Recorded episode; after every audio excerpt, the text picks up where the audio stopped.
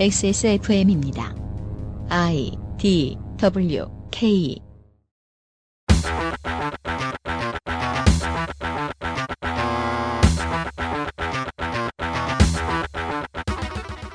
그 19대 총선 9대0, 20대 총선 7대1. 그렇지만 도지사는 이광재와 최문순. 2010년대 이후 행정은 민주당에, 정치는 통합당에 맡겨온 강원도의 이야기입니다. XSFM 그곳은 알기 싫다 특별기획 국회의원 선거 데이터 센트럴입니다. 그것은 알기 싫다 특별기획 제21대 국회의원 선거 데이터 센트럴 강원도.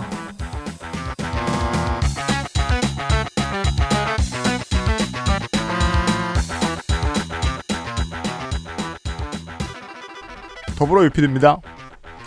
나 미래 농축산이요. 퓨처. 아, 퓨처 농축산이지. 네. 퍼블릭 웰페어 홍성갑입니다. 퍼블릭 에너미 갖고 좋네. 다양한 윤세민입니다. 네. 실제로 선거를 준비하는 캠프들이 가장 정신없는 곳은 강원도 되겠습니다. 선거구 조정 때문입니다. 조금 복잡해서 모두 읊어드리는 게 좋겠습니다. 강원도 오버뷰. 원주 갑을과 강릉시만 그대로입니다. 지난번에는 동해삼척, 태백횡성 영월평장 정선과 속초 고성 양양, 홍천처럼 화천 양구 인제, 그리고 춘천이었지요. 강원도에 안 사시는 분들은 잘 모르시고 강원도에 사시는 분들도 자기 도내의 전체적인 지리를 모르는 경우들이 많습니다. 워낙 넓으니까요. 동남쪽에서 서북쪽으로 향하는 순서로 소개를 해드렸습니다. 20대 국회에서 이 구분이 강릉 아래에서는 동해 삼척 태백 정선으로, 원주와 강릉 춘천 사이에서는 홍천행성 영월평창으로, 동북쪽은 속초 인제 고성 양양으로 변경이 됐고요. 가장 말이 많은 곳은 춘천 철원 화천 양구 갑과 춘천 철원 화천 양구 을입니다. 춘천 철원 화천 양구 갑은 춘천 남부 시내고요. 즉 춘천. 춘천 철원 화천 양구 을은 철원 화천 양구에 춘천시 신부급 동면 서면 사복면 북산면 신사우동 등 춘천 북부를 포함한 지역구입니다. 군 단위만 빼놓고 계산을 하면 65세 이상 고령 인구가 4명 중 1명인 강원도의 심각한 고령화 상황과 도시는 인구 증가세가 여전히 존재하고 군 단위는 감소세가 뚜렷한 상황상 최저 인구수에 맞추기 위해서 도시를 농촌 지역에 붙이는 선택을 한 건데요. 당장 옆 지역구하고 얼굴을 붉히게 된 것도 있고 선거 운동하기에 기름이 모자란 지역 정치인들 기름 제일 많이 씁니다. 물론 전남에 가서 다시 얘기해야 되지만요. 왜냐하면 전기 배는 없잖아요. 그렇죠. 네. 지역 정치인들과 자원봉사자, 당원 등이 괴롭다는 점, 애초에 도로가 확충되지 않았던 시절에 투개표를 용이하게 하려고 만든 것이 직접 선거의 지역구인 것이라서 지역색이 옅어지면 그 기본에 어울린다는 점, 이렇게 장단이 존재합니다. 지역구 8석에 남은 예비후보 83명 10.4대1. 춘천처럼 화천 양구 갑이 16대1로 현재 경쟁률이 가장 높은 것으로 기록되어 있지만 이는 분구가 방금 되는 바람에 자기가 갈 곳이 춘천처럼 화천 양구 을인데 아직 등록을 못한 후보, 마음을 못 정한 후보 등등이 있어서 참고가 되는 수치가 아닙니다. 게다가 춘천철원 화천양구 갑에 등록된 국가혁명배당금당 후보 9명 중 8명을 제하고 생각하셔야겠지요. 각각 뇌물수수와 선거법 위반으로 군수가 사라진 두 곳 보궐선거로 횡성군수와 고성군수를 선출합니다. 더불어민주당 16명, 미래통합당 24명, 민생당 정의당 각 1명, 민중당 자유공화당 각 2명, 무소속 6명, 국가혁명배당금당 31명입니다. 예비후보가요. 광고를 듣고 오늘의 방송 시작하겠습니다. 한국의 코로나19 종식을 누구보다 기다리는 29 데이즈. 한국과 중국의 코로나19 종식을 누구보다 기다리는 한국 레노버. 투표하는 18 어른들의 동반자 아름다운 재단에서 도와주고 있는 XSFM 그것은 알기 싫다 특별기획 제21대 국회의원 선거 데이터 센트럴. 잘한다. 잠시 후 강원도의 정보들을 가지고 돌아오겠습니다. 코로나19 종식을 29 데이즈가 왜 기다리는가? 광고 뒤에 설명해드리죠. 세계에서 유일하게 카본 소재로 제작한 프리미엄 노트북 레노버 싱크패드 X1 카본, X1 요가. 내 비즈니스, 내 삶의 프리미엄을 더해보세요. Lenovo for those who do.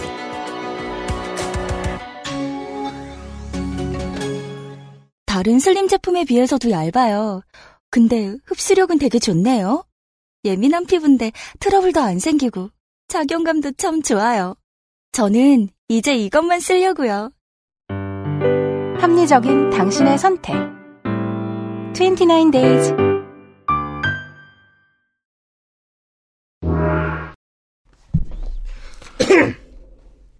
코로나19 얘기를 하려는데 기침을 할 거예요? 코로나19 때문에 액세스몰에 생긴 가장 큰 변화는 다름 아닌 29데이즈의 품절 소식입니다. 왜일까요? 최근 들어 29데이즈의 제품이 온라인에서 너무 많은 주문량을 견디다 못해 팬티라이너 제품을 제외하고는 품절되는 사태를 겪었는데요. 문제는 재생산에 있었습니다. 대개의 생리대 공장이 마스크 생산도 가능한 공정을 갖추고 있어서 거래하는 공장들이 전부 다 마스크를 만드느라 여념이 없다는군요. 생리대만 생산하는 공장들도 중소기업이 별로 없다 보니까 흔치 않거든요. 네, 지금은 이 공장의 역량을 모두 마스크 생산에 집중해야 될 때니까요. 생산 일정을 겨우겨우 잡아내었습니다만 29데이즈는 4월 초까지 대부분의 장사를 못하는 지경에 이른 것입니다. 그래도 사장님의 목소리는 어둡지 않아 다행입니다. 네, 29데이즈 사장님 목소리는 늘 밝아요. 다행입니다. 처음 XSFM과 인연을 맺을 때는 사업을 시작하던 꼬맹이 회사였는데 말이죠. 이제는 어엿하게 자리를 잡아 많은 판매고를 올리고 심지어 자주 품절 사태를 겪는 회사가 됐으니 말입니다. 여러분 덕분입니다. 여튼 여러모로 고맙습니다. 우리도 이 회사의 성장이 뿌듯합니다. 그럼요. 팬티라이너와 생리대 파우치는 있습니다. 네. 파우치의 품질은 필요의 여부와 관계없이 훌륭합니다. 아, 네. 아무거나 넣고 싶죠. 저희가 여러 번 말씀드렸죠. 네. 저 같은 경우에도 쓰고 있어요. 네. 팬티라이너도 마찬가지고요. 구매하실 분은 구매 부탁드리고 코로나 전국이 끝나서 생산 공장이 빨리 돌았으면 좋겠습니다. 그렇습니다. 29데이즈의 품절 소식에 안타까워하신 소비자 여러분들을 위한 설명이었습니다. 네.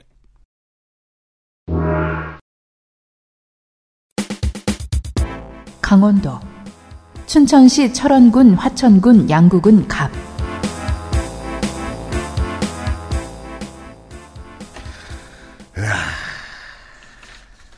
우리의 첫 후보를 만날 시간입니다. 첫 지역구를 만날 시간입니다. 아, 벌써부터 피곤해. 그리고 또 강원도가 힘든 게 거의 매번 지역구들이 새로 바뀌기 때문에 지역구의 역사를 새로 써야 돼요, 제가. 박정희의 조카 사위 한승수가 민정당, 민자당, 신한국, 민주국민당으로 4선을 춘천에서 했습니다. 그렇지만 21세기 춘천 정가의 가장 유명한 사람은 재선 의원 노토리어스 김진태. 노토리어스. 중년들에게는 도끼보다 더 노토리어스예요. KJT. 네. 민주당의 경선 결과에 따라서 사실상 춘천 혹은 춘천 철원 화천 양구구 갑은 리턴 매치가 될 가능성이 높습니다. 변수는 한국당이 게리맨더링이나 비난하는 춘천 시내 단독 지역구의 설정입니다. 왜냐? 주로 시내이기 때문에 춘천처럼 화천 양구 갑은 유권자 구성이 상당히 젊어졌습니다. 민주당 후보부터 보시겠습니다.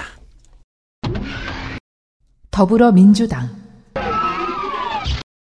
허영! 지난번 총선 때 46세 남자라고 썼는데 이제 50세 남자예요. 같이 늙고 있어요. 연령기. 눈물이 많으실 겁니다. 그만 우세요, 허영 후보. 정당인. 4년 전엔 더불어민주당 중앙당 부대변인 같은 여러 사람에게 주는 직책을 가지고 있었는데 이제 승진했는지 민주당 강원도당 위원장입니다. 양구생, 강원고 고려대 사회학과, 고대 총학생회장, 고대 국제관계학과 석사. 70년생이 집시법으로 92년에 집행유예였으면 단과대 학생회나 총학생회 간부일 때 잡혀간 적이 있다는 뜻이죠. 05년에 음주운전으로 벌금 100만원. 아, 첫 후보부터. 반가워요. 설명드릴 필요가 있는 게 요즘 신인들은 이 전과가 있으면 공천에 걸림돌이 됩니다. 하지만 전에 공천 경험이 있는 중견 정치인의 경우에는 그냥 가기도 합니다. 다시 말하면 한 20년을 앞으로 보고 2040년쯤 되면 음주운전 전과의 정치인은 거의 사라지지 않을까 합니다. 2040년이면 여기 있는 네 사람은 일단 저희는 이거 못해요. 팟캐스트가 없어졌을 거야. 그때는 다른 거 하겠지 이제. 고 김근태 의장의 수행비서관으로 정치를 시작했습니다. 19대 춘천시 국회의원 경선에서 꼴찌에서 두 번째로 시작했던 것을 감안하면 민주당 강원도 내에서 가장 빠르게 성장한 정치인입니다. 지지난 대선에서는 안철수 캠프에 있었지만 이내 민주당으로 돌아왔습니다.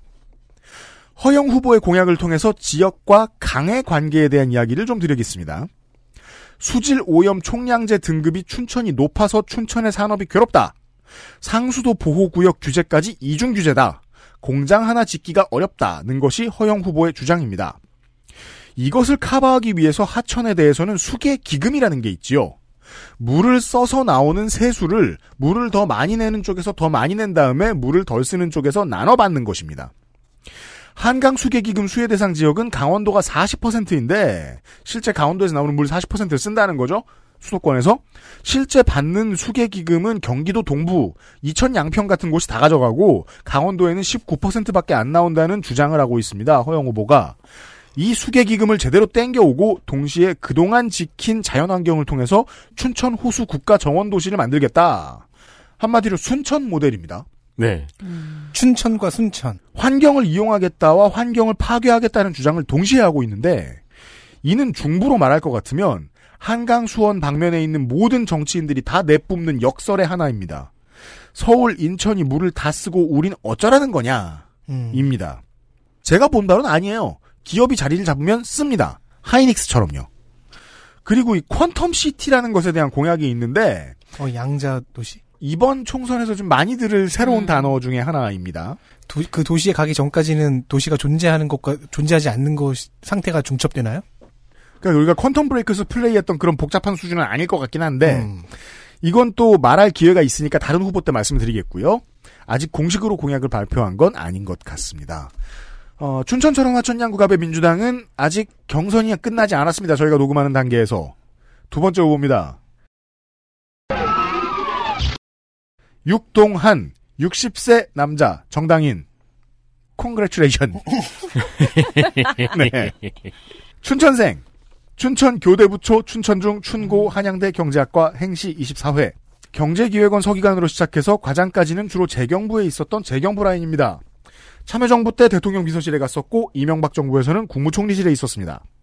평창 동계올림픽 조직위 집행위원, 15년도 강원 창조경제혁신센터 이사장. 정권을 가리지 않고 많이 쓰였습니다. 정권에 특별한 라인이 없었다는 뜻도 되는데 블로그를 보면 첫 번째 사진이 원주 갑의 이광재 후보와 끌어안은 사진입니다. 언제 찍은 걸까요? 요즘입니다. 이번 총선을 앞두고 어느 라인을 택했는지 알 수 있습니다. 이광재 후보가 육동한 후보의 후원회장이기도 합니다.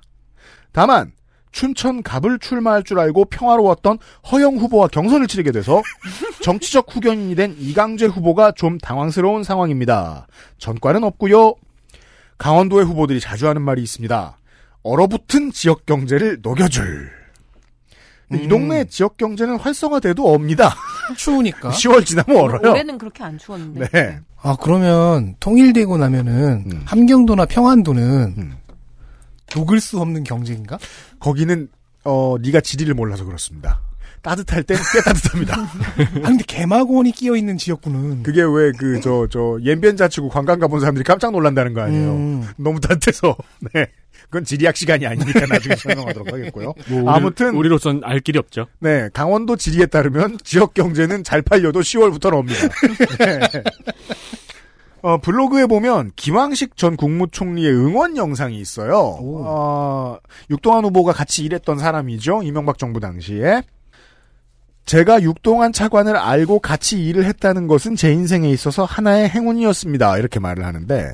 프로포즈 시작할 때 하는 대사인데? 그 말을 하고 나서 이 표정이 얼어붙은 황태 같은 표정인 것이 인상적입니다. 추우니까요. 공약은 아직 지역 공약뿐이고요. 경제관료 출신 후보들이 그렇듯 정치색을 빠르게 알 수 없어서 중앙정치인으로 뽑아줄 근거는 아직 좀 부족합니다. 미래통합당 후보 보시겠습니다. 미래통합당. 네, 김진태, 남자. 아이고, 몇 살이죠? 잠깐만, 여기까지. 55살. 너무 악명 높아서 네. 나이도 안 55세. 보여요. 55세. 예, 직업 국회의원. 예, 강원도 춘천 출생입니다. 춘천 교대 부속초, 소양중, 성수고, 서울대학교 법과대학.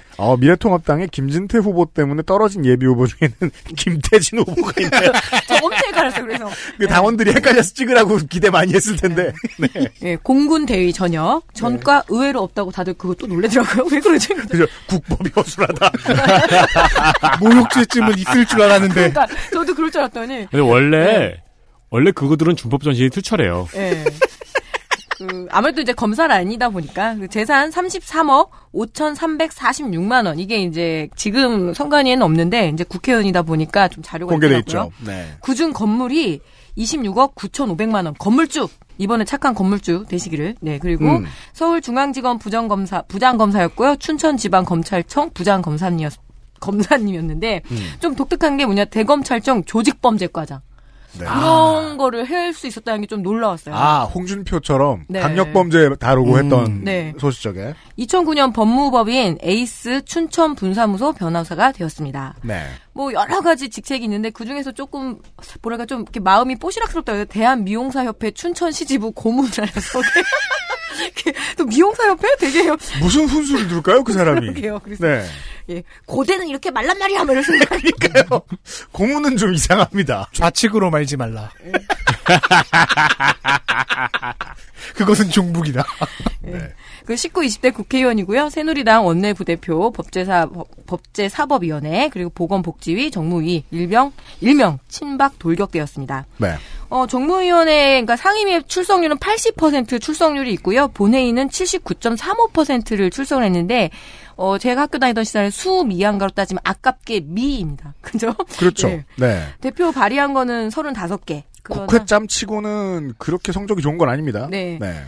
그런데 74.29%가 계류 중이고요. 네. 네, 수정 가결된 게 2건이고 원안 가결이 된 게 1건이에요. 이게 이제 선거 방송을 들으시면서 현역 의원들의 정보를 들으실 때 좀 참고하시면 좋을 것이 아무래도 여당이 가결률이 높습니다. 네. 야당은 가결된 게 하나도 없는 국회의원도 있어요. 아니, 그리고 이번에는 현역 의원들 설명할 때 아마 보통 계류가 높을 거예요. 왜냐면 네. 이번 국회가 일을 많이 안 해서. 워낙 너무 놀았기 그러니까요. 때문이기도 네. 하고요. 네. 그래서 다른 건 모르겠고 원안 가결된 건 뭐냐면 성폭력 범죄자의 성충동 약물 치료에 관한 법률 일부 개정 법률안인데 이게 이제 아동들과 장애인들을 대상으로 한 어떤 간음 추행죄에 이 성충동 약물 치료를 하자라고 하는 건데 뭐 어쨌든 그런 걸 하나 했습니다. 네, 약물 치료에 대해서는 자유한국당이 좀 더 강력하게 좀 밀어붙이기도 했지요. 네. 뭐 재밌다고 할 수는 없는데 김진태 국회의원 상과 왜 졸업할 때 되게 큰 상이 국회의원 상 막 이런 거잖아요. 아 그렇죠. 군수상 근데 그거를 거부당한 사태가 있습니다. 아 그렇죠. 네. 춘천의 학생들이 네. 국회의원 상을 거부하는 사태가 네. 있었어요. 당신은 너무 노토리어스하다. 네. 네. 뭐 촛불은 촛불일 뿐 바람 불면 꺼진다 이 발언 때문에 그 당시 춘천시 학부모 연합회에서 이 춘천 지역 초중고등학교 거의 30곳에서 김진태 국회의원상을 거부했다는 소식이 거의 뭐 촛불로 화형하듯. 네, 그러니까 LED 촛불 업계를 만들어낸 산파죠. 네. 김진태 의원이 이번에 주장하는 건 춘천에도 3선 의원이 나와야 된다. 왜냐하면 이광재 의원을 좀 의식하는 것 같아요. 그래서 네. 자기뿐이다. 그래서 춘천 인물 양성론에 기대고 있는데요. 네. 3선이 되면은 자기가 이제 당대표에 나서겠다라고 하고요. 뭐 총선으로 사회주의 정권을 심판해야 한다. 그리고 이번 선거가 잘못되면 대한민국은 사회주의 국가가 된다. 북한과 중국의 속국으로 떨어진다라고 해서 스케일 보게 되면 좀 국회의원 다예요. 예. 네, 그렇죠. 근데 스케일 높은 협박. 그래서 오늘 아침에 근데 좀 재밌는 소식이 들렸는데 큰맘 먹고 좀 친환경적이었죠. 큰맘 먹고 따릉이를 하나 사서 제가 이제 선거 운동 중이고 빨간색이었는데 네. 그게 역주행을 해서 그렇죠. 자전거로 네. 도로를 역주행하는 짤이 지금 돌고 있습니다. 그래서 국민신문고에 도로교통법 위반으로 그렇죠. 네. 건너편 차선에 차가 보이는데 네. 차와 같은 방향으로 달리고 자전거가 있죠. 같은 방향으로 현행법에 의하면 만약에 당선이 되든 당선이 안 되든 국회의원 신분과 도로교통법은 무관합니다. 네. 네. 그리고 뭐 정확히 따릉이는 아니고 자전거고요. 네. 그리고 사진을 보면 헬멧도 안 썼습니다. 네, 보호장구 미착용이라고 그러면서 지금 수많은 자전거 애호가들한테 비난을 받고 있습니다. 아니 근데 이게 자전거 타고 유세하는 국회의원들 많잖아요. 지난번 네. 지선에도 많이 있었고 헬멧 다 쓰고 있어요. 네, 네 그래야 될 것 같아요. 그래서 그 정도 뭐 자유민주국가로 대한민국 을 돌려놓겠다고 하고요. 도청도 제자리에 놓겠다면서 얘기하는데 뭐 간단한 지역 뭐 춘천 공약이 많아요. 지금 워낙 이렇게 막 다 뒤섞여다 보니까 초기에는 정말 네. 지역 공약 99%입니다. 네. 네. 그래서 업그레이드 춘천을 내세우는 뭐 그 정도 예 공약을 내세우고 있습니다. 네. 정의당 후보가 있지요. 네. 정의당. 엄재철 53세 남성 정당인 홍천 출생 홍천초 중고 졸업 강원대학교 산업공학 학사 전과는 2007년 집시법으로 벌금 200 홍천처럼 화천양구 인제 지역구에서 이쪽으로 떨어졌군요. 네. 네, 현재 선관위에는 예비 후보 정보가 올라와 있어서 군역이나 재산 등의 정보가 올라와 있지 않은 상태입니다. 그래서 군대를 나왔는지 찾아보다가 엉뚱한 다른 엄재철 씨 블로그도 한참 들어가고 다른 엄재철 씨 SNS 계정도 보다 보니 우리가 찾는 정의당 엄재철 씨가 10년 전에 버린 블로그를 찾았습니다. 네. 원래 그런 식이에요. 그렇죠. 제가 잠시 후에 얘기하겠지만 강릉 김경수 후보 찾는다고 아 죽을 뻔. 네. 그 왜 지난번 지선에 문인 후보 있었죠? 최고 난이도 저에게. 광주 북구청장 당선됐죠. 그렇죠. 네. 여기서 90년에 군대를 제대하고 춘천에서 청년운동을 했다는 정보를 찾았습니다. 네, 그러니까 이제 87년 때에는 군대에 있었다는 정보가 있더라고요. 네. 06년 민주노동당 시절 춘천 시위에 낙선, 08년 춘천 국회의원 선거 낙선, 2010년에 한번 크게 점프해서 강원도지사에 출마하는데 블로그 글을 보면은 출마하면서 야권 연대를 촉구합니다. 그렇죠. 이런 것을 이제 저희들의 용어로 당직자형 후보라고 합니다. 네. 자긴 나오기 싫어도 나가야 하는 숙명을 부여받은. 그렇죠. 그리고 사퇴. 민주당의 이광재 후보가 당시에 도지사가 됐죠. 네. 그때 강원도지사 복지특보로 임명이 됩니다. 네. 그런데 1년 뒤에 이광재 도지사가 지사직을 상실하고 최문순 도지사가 당선이 되었죠. 그렇죠. 엄재철 후보는 그대로 이어서 복지특보에 임명이 됩니다. 네. 2년 4개월 동안 일했다고 하네요. 당시만 해도 이제 야권연대가 되게 활발하던 시절이었고 야권연대가 이루어진 곳에는 그 전에 있던 후보들에게 그 공직의 경험을 주는 경향들이 많이 있었습니다. 네. 2010년부터 일을 했으니까 이제 그만둔 지도 7년에서 8년 정도인데요. 도청에 가면은 그때의 상사가 똑같이 앉아있네요. 네, 그렇습니다. 최문순 도지사는 삼선을 했죠. 네. 전 상사였던 이광재 전 도지사도 좀 이따 유피디님이 소개해 드릴 겁니다. 그렇죠. 그리고 2018년 이제는 정의당이죠. 강원도 의회의원 낙선입니다. 네. 공약 살펴보겠습니다. 이게 저희가 앞에도 말씀을 드렸는데 강원도 혹은 충청도 같은 지역 같은 경우에는 이 아직 공약이 완전히 그 정해지지도 않고 그렇죠. 공보도 나오지 않은 상태여서 네. 공약에 대해서 저희가 조금 비판적일 수도 있습니다. 그렇습니다. 하지만 좋은 공약을 또 낼 수 있어요. 얼마든지 그렇습니다. 진행되면서. 네. 지역 공약은 넘어가고 네. 국회의원 세비 30% 삭감 그리고 최저임금 연동 상한제 그러니까 최저임금의 5배를 넘지 않게 국회의원 세비가 고위공직자 자녀 입시 비리 전수조사 정규직화법 도입 정규직화법이 아니고 정규직화법 도입. 물론 우리가 정규직대로 화법이 따로 있다는 건 알고 있긴 한데. 오늘 내가 네. 비정규직 화법이잖아. 네. 사회복지세 도입입니다. 네. 첫 후보다 보니 이걸 일일이 한번 찾아봤습니다. 일단 정규직화법은 5인 미만 사업장에도 근로기준법을 적용하고 비정규직 차별금지법 등의 내용으로 정의당의 21대 총선 공약에 현재 있는 내용입니다. 네. 나머지 법들은 아직 정의당 21대 총선 공약이 없어요. 근데 정의당도 현재 이걸 아직 올리고 있는 중입니다. 네. 그러니까 추후에 들어갈 수도 있고요. 또 더 자세히 찾아보면은 정의당에서 다 한 번씩 나온 내용들입니다. 네, 정의당이 중앙 공약을 빨리 쌓고 있습니다. 네, 주로 복지특보 있었습니다. 그러니까 그때 자기가 뭘 했다, 그때 자기가 뭘 성공시켰다, 그때 무슨 경험을 했다 계속 얘기하면서 자기가 복지 쪽에 강점이 있다는 걸 계속 어필하더라고요. 네, 그렇습니다. 그 이 복지특보로 이제 있던 시절에 강원도에서는 이제 의무급식이 이제 정착이 됐잖아요, 실현화가 됐잖아요. 그러니까 그때 일을 많이 했다고 하더라고요. 알겠습니다. 춘천처럼 화천 양구 을로 넘어가도록 하겠습니다. 강원도. 춘천시 철원군 화천군 양구군 을 민주당 후보는요. 아직 경선이 안 끝났습니다. 2명으로 압축된 상태입니다. 더불어민주당 전성 61세 남자 인재부평초 배재고 고대 정액과 홍천생이고요. 홍천과 철원 등지에서 변호사 사무소를 개설한 지 얼마 안 된 것으로 보입니다. 홍천, 철원, 화천, 양구 인재를 겨냥하고 왔기 때문에 춘천 후보들과 달리 별 문제가 없습니다. 전과는 2건, 포고령 위반으로 징역 1년 6월, 처분일자가 81년 5월 21일, 광주민주화운동 진상규명운동과 관련된 겁니다. 그때는 법도 없이 막 잡아갔기 때문에 죄명이 없고 괄호 열고 포고령, 괄호 닫고가 끝입니다. 포고령이 뭐예요? 어명이다, 뭐, 이런 거라고 말씀드렸습니다. 네. 이놈. 그런 건가? 계엄령에 준합니다. 나머지 하나는 92년 국가보안법 위반 징역 2년, 집유 3년, 자격정지 1년인데 노태우 정권 시절 한국노동당 창당준비가 혐의입니다.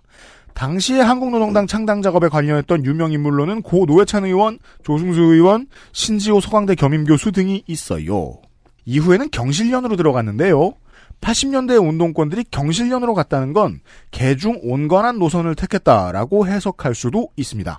전과는 아니지만 학부 3학년 79년 10월 지미 카터 미 대통령 방한 반대 시위로 구속된 적이 있습니다. 30대에는 안산의 반월공단에서 노동운동을 했습니다.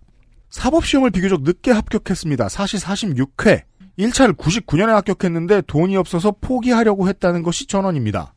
그런데 몇 년 뒤에 광주 민주화운동 유공자로 인정을 받아서 나온 보상금으로 공부를 계속했다고 합니다. 47의 사시에 합격한 전성 후보에 대해서 2004년 12월 24일 중앙일보는 변호사 꿈 이룬 골수운동권이라는 제목의 기사를 내보냅니다. 경력 중에 오랜만에 나옵니다. 국제투명성기구 감사. 소개 첫 문구가 이렇습니다. 법률가의 정신으로 원칙과 소신을 지키는 The 깨끗한 후보. THE. 이 정관사 놓은 정치 컨설턴트는 반성했으면 좋겠습니다. 농민수당 및 농민기본소득에 대한 공약이 있다길래 궁금하긴 한데 자세한 설명은 아직 안 하네요. 2월 4일에 후보 측이 올린 유튜브 영상을 보면 강원도에서 총선 뛰는 게 얼마나 괴로운지를 알 수 있습니다. 흰털 귀도리를 하고 패딩을 입고 뒷짐진 손에 손난로를 꼭 쥐고 있는 후보가 추워서 콩콩 뛰고 있는데 얼굴이 새빨갛습니다. 근데 전성 후보도 네. 난이도가 좀 있네요. 왜요? 검색해보면은 전성 시대가 너무 많이 나오네요. 네. 전성기, 전성 시대. 제가 이제 정신력이 투철해져가지고요. 전성쯤으로는 우는 소리도 안 합니다. 김경수는 돼야지. 네. 내후년에 지자체장 후보로 문재인 이런 사람 만났으면 좋겠습니다. 권지용.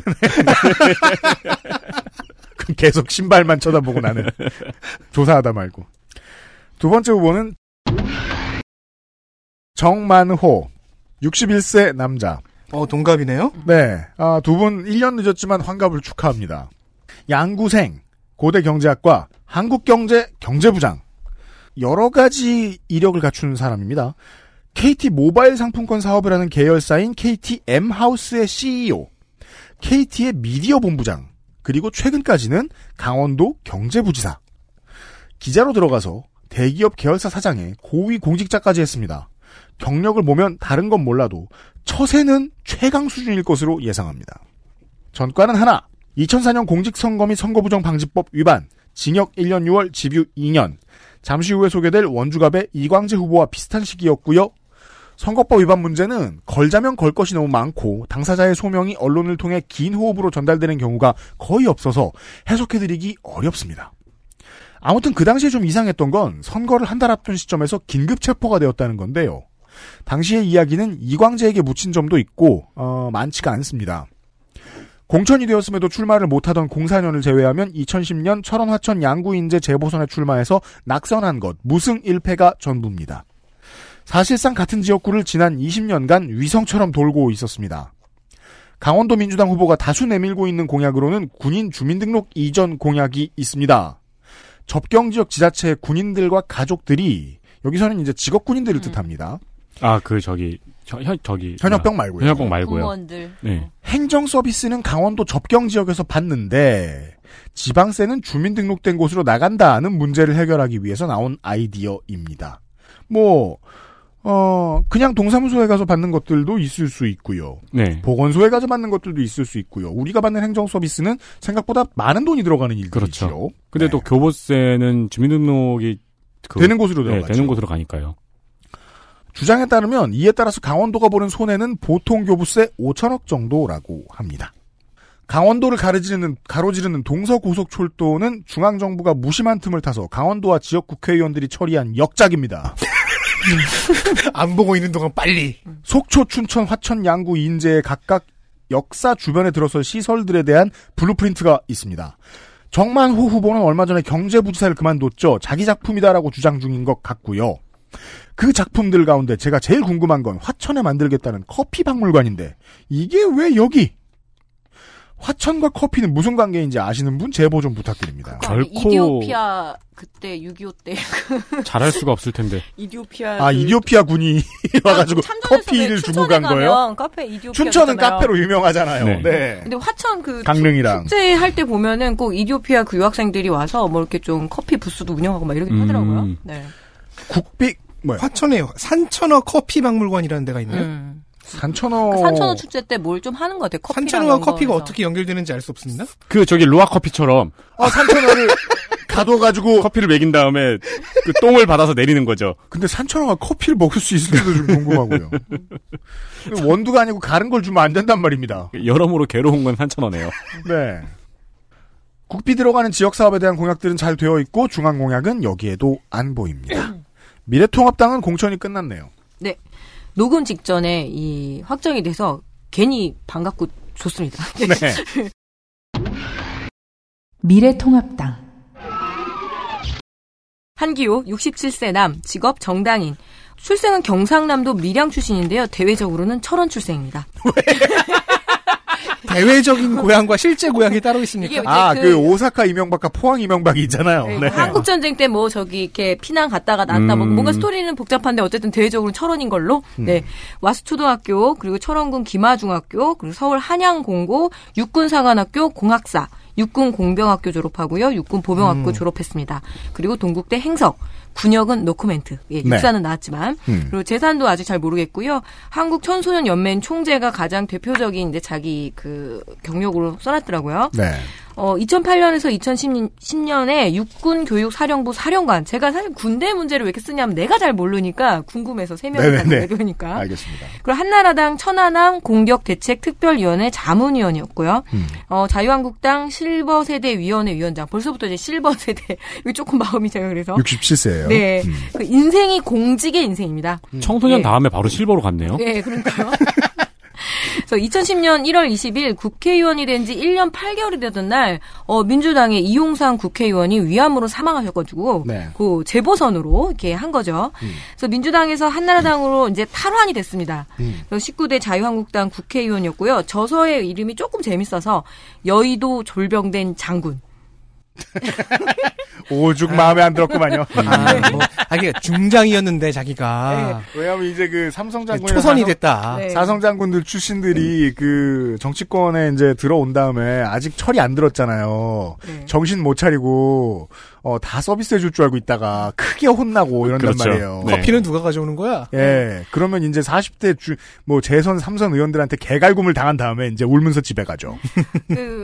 누구나 아시겠지만 이렇게 출판 기념회를 통해서 이제 선거 돈도 모으고 이렇게 알리잖아요. 저도 네. 솔직히 말씀드리면 제안이 많이 들어와요. 좀 써달라고. 아 진짜요? 아, 그럼요. 선거 때마다 좀 오는데 일단 출판사 서평이라 쓰고 제가 보기엔 그냥 이 저자가 쓴 건데 이렇게 얘기한 거죠. 여의도 졸병된 장군은 군인 냄새가 물씬 풍기는 한기호 의원의 에세이집이다. 그는 자신이 군인이었다는 것을 숨기지 않고 숨길 필요가 없거든요. 그렇죠. 아니 대한민국 육사까지 나왔는데 대한민국 육군 중장이었으면 자랑스러워하십시오. 그렇죠, 아니 성가비가 국회의원이 되면 자기 커리어를 숨기겠지. 없으니까 네. 부끄러워서. 근데 숨기는 게 아니라 숨길 수도 없는 거지. 아니 근데 대한민국 육군 중장이면 진짜 자랑스러워할 경력이죠. 성가비의 커리어는 노코멘트면 정답이잖아. 코멘트할 것이 없다. 네. 국회의원 출마를 결심하고 제일 먼저 해야 할 일이 장군이었던 과거의 신분을 버리는 것이 우선이었다고 말하는 한기호 의원. 네. 예. 안 버리면 어쩔 건데. 군에서는 시간이 흐르고 능력이 갖춰지면 계급이 진급하듯이 능력이 안 갖춰져도 그냥 계급 올라가는 거 아니야? 근데 저 많이 잘려요. 아. 네, 네. 군이 꽤 불안정한 정규직이에요. 그렇구나. 오늘의 졸병 국회의원은 고참 국회의원이 되기 위해서 노력하고 국민을 위해서 나라를 위해서 헌신적으로 노력하는 그런 고민이 담긴 에세이라고 합니다. 아무 말이군요. 예, 국회의원 당시 국감에서 2012년 친환경 국정감사 우수의원을 선정이 됩니다. 저는 What? 친환경이 되게 이상해서 그건 계속 텀블러만 썼다는 거죠. 그래서 늘 느끼는 거지만 국회의원들은 왜 이렇게 상을 많이 받을까 싶어서 찾아봤는데 주로 물과 관련된 정책을 낼 때 사단법인 에코미래센터라는 데서 주는 거예요. 네. 그래서 이 한기호 의원이 국방부 국정감사에서 군 급수시설 10곳 중 6곳이 지하수, 우물, 계곡물 등 그런 거 먹어갖고 당신들의 상태가 이런 건가? 와! 상수도를 안 먹으면 사람이 이렇게 되는 거야. 그래서 있어야 먹죠, 있어야. 그러니까 육군의 경우 10곳 중 한 곳이 수질 검사 부적합 판정이다. 그래서 이제 이런 이야기들을 했을 때 이렇게 주나 봐요. 네. 그래서 그때 말이 되게 비장해요. 물은 생명의 근원을 제공하는 자원으로 신세대 장병들의 생활 패턴 변화와 병영 생활 간의 현대화로 목욕, 샤워 설비, 세탁기 등이 증가하여 물의 필요성이 높아지고 있다. 뭐 이런 식의 말만 해도 이제 상을 받는 거겠죠. 아무래도 국회의원과 상 주는 단체들은 서로 공생관계죠. 그렇죠. 예. 지역 공약이기도 하지만 또 생각해보니까 중요한 중앙 공약이기도 해요. 접경 지역의 문제 그리고 인구 소멸의 문제는 수도권을 제외하고는 다들 빠져있는 고민인데 인구 소멸 지역 지원 특별법 추진을 공약하겠다라고 얘기를 하는데요. 춘천 옛 102 보충대죠. 여기 부지를 활용하고 주로 국방위 활동을 했기 때문에 이에 대한 이야기가 나오면 굉장히 발끈을 해요. 그 당시 이제 한민국 국방부 장관을 향해서 국회의원들이 일선 부대의 군인들이 쓰는 이 수통 그러니까 물 먹는 통이는 수통이라고 하나 봐요. 이게 거의 뭐 엄청 오래되고 되게 더럽고 이랬나 봐요. 유명해진 이야기지요. 예. 뭐 저 한국전쟁 때 쓰던 수통. 예. 제가 그거 썼어요. 저도요. 예. 저도요. 근데 그때 한기호 후보가 이렇게 얘기한 거예요. 수통이 빵꾸나지 않고 사용만 제대로 할 수 있으면 50년이 됐든 100년이 됐든 무슨 상관이냐 이렇게 대답을 해버린 거죠. 네. 예, 그래서 한번 예, 좀 소요. 예. 그렇습니다. 휘말렸습니다. 네. 이 정도입니다. 치약으로 헹구면 된단 말이다. 예. 올해 1월 19일에는 페이스북에 이런 말을 했네요. 청년 실업 해결 방법. 복무기한을 24개월로 늘리면 10만 명을 취업시킬 수 있다. 그건 취업이 아니지. 당선 안 될 생각인가요? 근데 막말 시리즈 되게 많은데 그건 이번에 우리 하지 않기로 했잖아요. 의미가 가급적, 없어서. 네. 그러니까 너무 신박하지 않으면 안 하기로 했잖아요. 미래통합당 후보까지 보셨습니다. 양자구도입니다. 아닙니다. 아, 네, 맞다. 이거 프로레슬링이야. 난입. 예, 민생당 후보가 난입했습니다. 네, 갑자기 들어왔습니다. 민생당. 왜 후보가. 난입인지는 차차 설명해드리겠습니다. 네. 민생당. 김성순, 63세 남자. 양구군 양구읍 양구새싹로에 삽니다. 네. 건국대 벤처전문기술학과를 졸업했고요. 공학 박사입니다. MEU 가스회사 대표. 기억난다. 그렇죠. 뭔가 기시감이 든다면 맞습니다. 네. 지난 지선에 양구군수 후보로 나온 적이 있고요. 이 MEU 가스회사는 어머니세요의 강원방언이 아니죠. 그건 충청방언입니다. 아, 충청방언. 죄송합니다. 방언을 몰라 내가. 네. 자, 지난 서울 송파에서 재선했던 김성순 국회의원과의 구별이 필요합니다. 병역은 필했다고 하고 2년 전 지선 때의 재산은 6억 4천만 원. 왜 여기에 와 있냐면요. 지금 홍천 횡성 영월 평창이 들어가 있거든요. 그렇죠. 선관위 자료에는요. 네, 등록을 최초에 그렇게 됐어요. 근데 이거는 이제 홍천 횡성 영월 평창이 있는 그 테이블의 이름이 네. 홍천, 철원, 화천, 양구예요. 네. 근데 김성순 후보는 양구에 살고 양구군 후보를 나온 적이 있죠. 그렇죠. 홍천, 철원, 화천, 양구 인재로 들어가려고 했다가 잘못 빠진 거예요. 네. 근데 양구가 춘천과 붙어버렸지 않습니까? 아, 네. 네 양구가 그렇죠. 포함된 선곡으로 나오는 게 맞아 보이고 본인도 그렇게 얘기를 했는데 지금 민생당 강원도당은 뭐 일을 할 수 있는 상태가 아니기 때문에 이게 문제죠. 지금 민생당의 중앙당이 아직 파워게임 정리가 안 됐다는 문제가 아직도 안 돼서 있습니다. 지금 선대위가 제대로 꾸려지지 않았습니다. 네, 하지만 녹음하는 바로 어제 네. 김성순 후보는 그 이쪽 춘천 을로 가겠다 얘기를 했고 오늘 아침에 확정이 되었습니다. 왜냐하면 중앙당의 전화도 안 받았을 수도 있어요. 왜냐하면 중앙당 사람들은 지금 저 비례통합정당에 참여하느냐 마느냐 가지고 계속 싸우고 막. 아니 지금 비례대표 정하는 룰도 못 정했고요. 공심위, 예, 예. 선대위 아무것도 못 만들고 있습니다. 그렇죠. 자 어쨌든 지난 지선에도 나왔던 사람이기에 당시 윤세민의 원고 일부를 표절하여 경력을 소개하겠습니다. 제 원고를 갖고 계세요? 효율적이에요. 신양민 2세대로 미수복 강원도 중앙회 감사를 지냈습니다. 그랬군요. 가스 안전으로 국내에서 1호 박사 학위를 갖고 있다고 자랑합니다. 그 무슨 밸브를 발명했던 걸로 기억하는데? 네. MEU 가스회사는 가스 잠금 장치 전문 생산업체로 현재 10년차 기업입니다. 그렇죠. 항상 밸브는 엄마가 잠그죠. 예. 여기까지 표절이었고요. 네. 사람 인해 등록된 정보에 따르면 아빠가 잠그는 계열사를 만들어야죠. 네. 에비유. 혹은 데리유. 데디. 네. 사람 인해 등록된 정보에 따르면 본점은 마포에 있대요. 네. 김성순 후보가 대표로 취임한 것은 마포 본점을 만든 이후인 2013년이었습니다. 2017년 기준 사원은 3명이고 매출은 7억 정도. 96년에 부정수표 단속법을 두 번 위반해서 총 600만 원의 벌금을 낸 바 있습니다. 500, 100 이렇게 받았죠. 어음을 잘못 썼군요. 뭐 아마 직원 월급을 어음으로 끊었던가. 맨 처음에 그거 하나만 걸렸는데 나머지 하나가 곧바로 또 걸린 거죠. 네. 자, 2년 전에는요. 더불어민주당이었다가 공천 컷오프 후 무소속으로 군수 출마를 했고 선거 중간에 바른미래당에 입당해서 강원도당 부위원장 자리까지 앉았습니다. 그리고 당의 천지개벽이 일어나지 않았겠습니까? 네. 그동안 조용히 있다가 민생당에 오게 되었습니다. 좋습니다. 자동 병합이죠. 공약과 현안 분석은 두 갈래입니다. 지역 문제, 여기 접경 지역인데 국방개혁이 있잖아요. 국방개혁으로 인해 피해를 입었다는 것이 하나고요. 네. 코로나19로 인해 생존 자체가 문제인 상황이라는 것이 두 번째입니다. 이게 최근에 붙은 거죠. 그리고 자신의 강점이 경제여서 공약은 지역 경제를 주로 강조합니다. 중소기업 소상공인 특별지원법, DMZ 종합개발지원법을 만들겠다. 국회의원 후보다운 공약입니다. 네. 지역 이슈지만 중앙정치가 필요한 네. 주제니까요. 네. 근데 DMZ를 어떻게 개발하죠? DMZ 관련 개발법은 아마 이제 저 철도나 도로교통 등과 관련된 네. 것들이 있고 관광과 관련된 것들이 있는데 이것을 깊게 밀어붙일 의석이 지금 줄었죠. 그죠. 지금 제가 접경지대를 보면서 그 의석수를 세어보면 이걸 강력하게 추진해야 할 국회의원이 10명이 안 돼요. 그 중에는 천하천 양구 인제 갑도 있습니다. 을도 있습니다. 아, 춘천 천하천 양구 을도 있습니다. 아, 참네. 예. 그리고 이제 군에 의존하는 경제를 벗어나자. 어쩔 수 없으니까. 네. 물류 허브로 지역을 만들어보자라는 비전을 제시했습니다. 네. 여기까지인가요? 네. 춘천처럼 하천 양구의 후보들을 보셨습니다. 다음은 원주입니다. 강원도 원주시 갑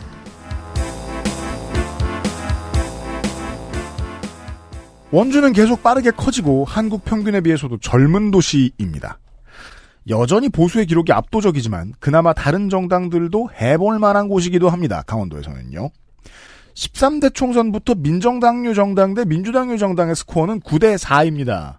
지난 총선에서는 원주, 갑, 을 모두 1% 이내로 승자가 결정됐고 새누리당과 더불어민주당이 나눠 가졌습니다. 다른 점이 있다면 그때는 국민의당이 9에서 10%를 득표했다는 겁니다. 134표 차이로 새누리당 김기선 의원이 승리했던 원주 갑의 여당 후보가 바뀌었습니다. 더불어민주당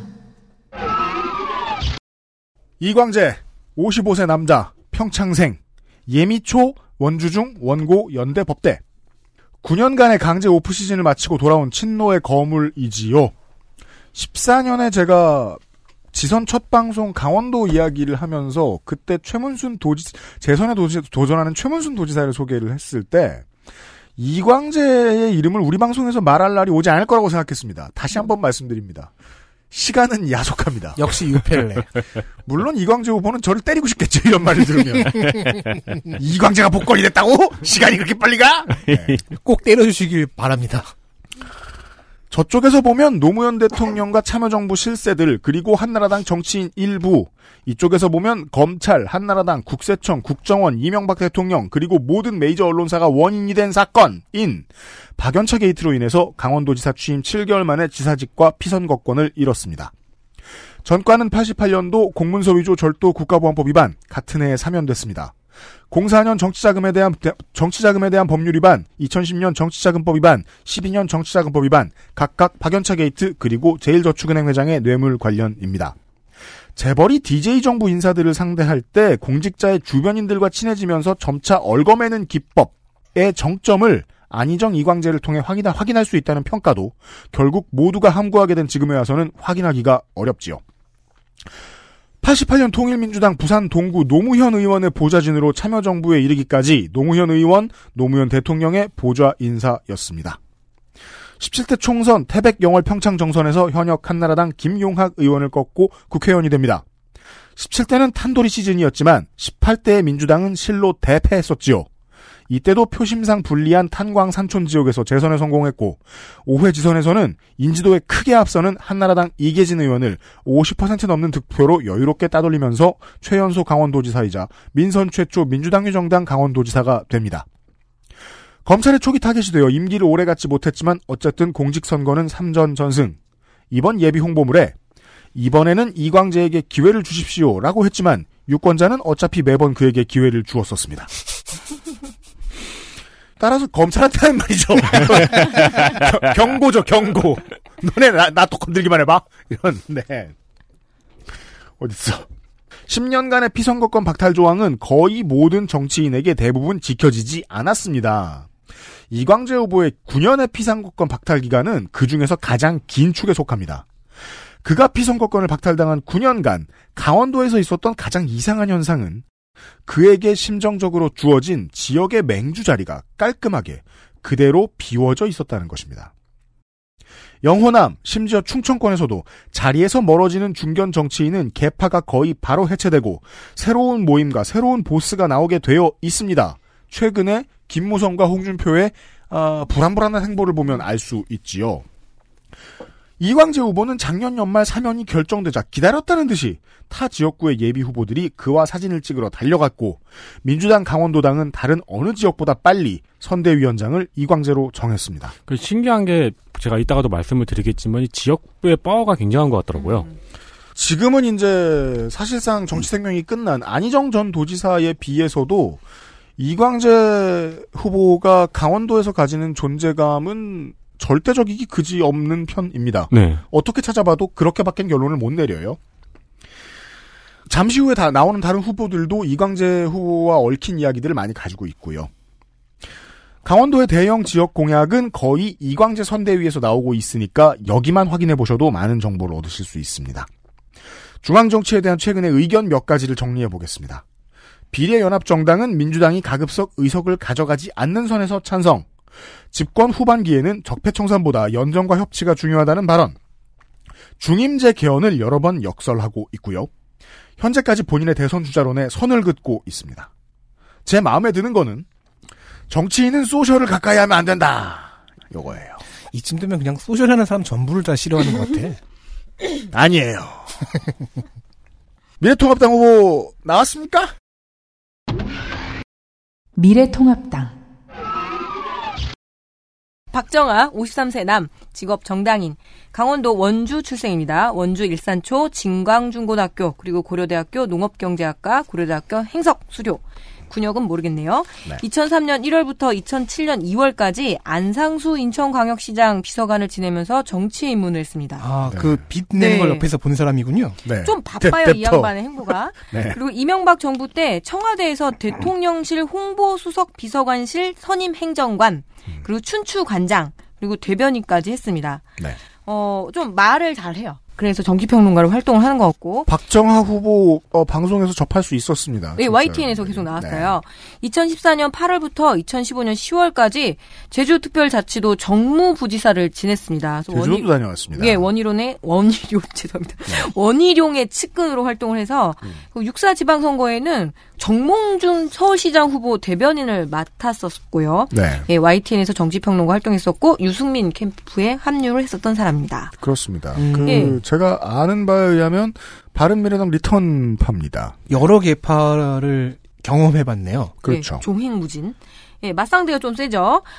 주목받고 있는 선거이기도 하고요. 더불어민주당의 이광재 후보 의식 안 할 수가 없는 그런 선거인데요. 견제구 날렸죠. 그는 자신이 MB의 입. 이렇게 불리는 거에 대해서 아니다라고 얘기를 하고 있는데요. 그냥 이광재 후보가 노무현의 남자 이렇게 거론되는 것에 대해서 약간 이렇게 발끈을 좀 하고 있습니다. 지금은 그러면서 발끈해가지고 한다는 말이 나는 이명박하고 상관없다. 그러니까 당신도 나도 사실 노무현을 좋아했다 이런 거예요. 내가 내 대통령과 관계가 없으니까 당신도 그 관계를 부정해라. 아, 반칙이야. 언론에서 떠드는 거에 대해서 굉장히 기민하게 좀 반응을 하는데요. 네. 지금은 문재인 정권 타도의 포인트를 맞춘 미래통합당의 이야기들을 그대로 갖다 쓰는데 좀 미담이면 미담인데 지난 20대 선거 때 새누리당 예비 후보였었거든요. 네. 그 당시 김기선 후보에게 밀려 탈락을 했다가 이번에 단수 공천이 됐습니다. 왜인지 모르지만 단수 공천 저는 이제 완전 사랑하고요. 네. 여기는 다 그 단수 공천이란 말을 사랑해요. 네. 일단 농축산인은 그것을 좋아하고. 예. 저하고는 과거리가 먼 얘기입니다. 어쨌든 아름다운 장면이 연출됐는데 그건 뭐냐면 이게 낙수 효과죠. 여기서 단수 공천 나면 세미한테 떨어집니다. 밀어버리는 거죠 지금. 이 당초 현역이었던 김기선 의원이 가장 유력한 후보였는데 뭐 갑자기 보다 젊고 유능한 인재에게 이 막중한 역할을 넘긴다면서 박정하 후보에게 이렇게 넘겼습니다. 네. 그래서 반드시 싸워서 이겨달라 이렇게 얘기를 하고요. 정치평론가로 활동을 했기 때문에 수많은 말들을 남겼지만 일단 이번 출마 선언에는 미래통합당의 정권심판론 기조에 충실하고 아주 특별하지 않은 출마의 변. 자, 한번 보실까요? 네. 뿌리부터 흔들리는 대한민국. 문재인 정권의 독선과 무능을 더 이상 지켜볼 수 없기에 다시 여러분 앞에 섰다. 다시 서진 않았죠. 처음 선거 때요. 예, 반드시 승리해서 대한민국을 바로 세우는 초석. 그러니까 초석 막 이런 거 나오면 저는 일단 듣기가 싫은 것 같아요. 잠깐 줄 뻔했어요. 네. 네, 맞아요. 그래서 뭐 이렇게 해서 뭐 하겠다고 하는데 어쨌든 민심에 준엄한 회초리까지 나왔습니다. 네. 아, 민주회. 이 회초리라는 말은 참 식상하지만 그래도 이제 포부의 스케일을 인정하겠으니 어쨌든 정권 심판을 위해서 네. 예, 원주 갑에 출마한 우리 박정하 미래통합당 후보입니다. 그 강원도의 저 현역 자유한국당 미래통합당 의원들이 지금 공천을 포기하거나 한 사태들이 좀 나오고 있는데 강원랜드 인사청탁 의혹과 관련돼서 좀 찜찜한 부분들이 많이 있죠. 네. 그 카드를 가지고 중앙당이 흔들면 후보들이 지금 저 현역 의원들이 찍소리 못하는 상황이 강원도당의 상황인 걸로 보입니다. 미래통합당은요. 이것 때문에 얼마나 힘든지 알아? 김기선 의원도 청탁권을 의혹한 건을 올리고 있긴 있었어요. 아, 박정하 후보였고요. 무소속 후보가 있습니다. 무소속 권성중 50세 남성 변호사 충북 제천에서 태어나서 제천 동명초 그리고 원주시로 이사를 왔습니다. 원주중학교 원주고등학교를 나왔습니다. 네. 근데 페이스북에는 원주 출생으로 되어 있더라고요. 이런 사람 왜 이렇게 많아? 본인의 블로그에 살아온 길을 적어 놓았는데 출생, 졸업 등 이제 명사로만 끝났었어요. 뭐 언제 출생, 언제 졸업 이러다가 갑자기 문장으로 바뀌는 부분이 있어요. 아, 또 흥분할 때 그런 거 나오죠. 왜 요파 씨에도 사연 보내시는 분들 보면은 존댓말로 하시다가 흥분하면 반말 나오거든. 네. 그 갑자기 문장으로 바뀌는 부분이 인상적입니다. 보죠. 88년 원주고등학교 졸업, 88년 재수, 89년 삼수를 겪다. 아, 삼수 힘들지. 야. 마치 천지를 먹다 같네요. 네, 이렇게 삼수를 겪다. 이렇게 인상적인 문장은 천지를 먹다 이후로 처음인 것 같습니다. 이 시도 다리. 자, 그리고 그 다음부터 다시 명사로 끝나요. 그러니까 삼수는 인생의 큰 걸림돌입니다. 그게 가장 힘들었던 기억이야. 남의 말이 아니다. 우리 고3인데 지금 계약을 안 하고 집에 있잖아. 네, 삼수를 겪다. 삼수에 성공을 해서 한양대 법학과 졸업, 육군 하사 만기 제대, 전과 없고 사법고시 42회, 민변의 노동위원회 위원입니다. 네.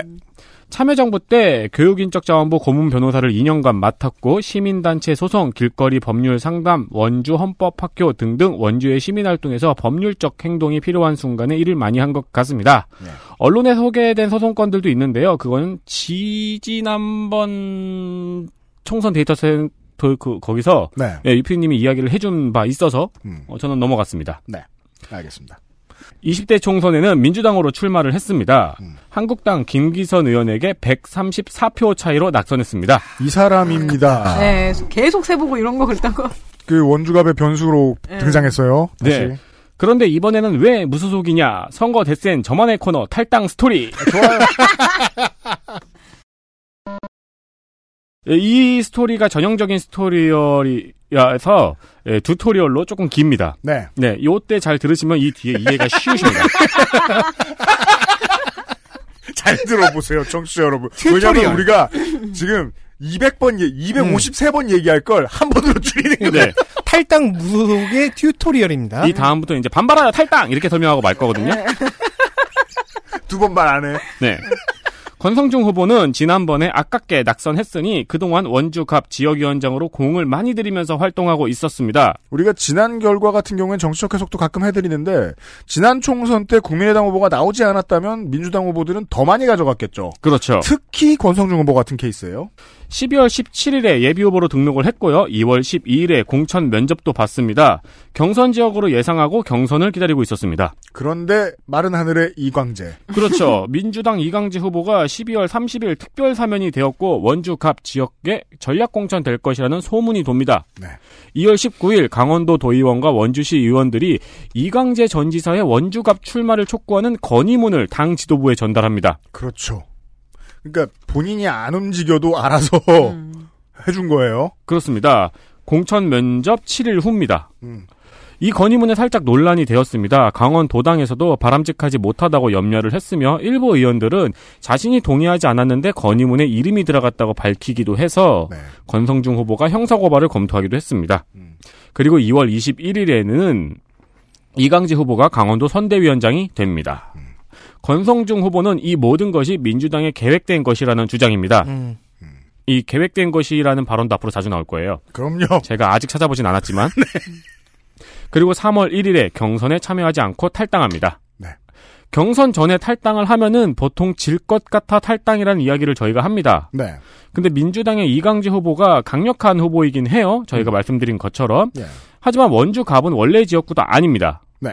또 정계에는 10년 만에 돌아온 점, 그리고 권성중 후보가 지난번에 43%의 득표를 받은 점. 초선전했죠. 네.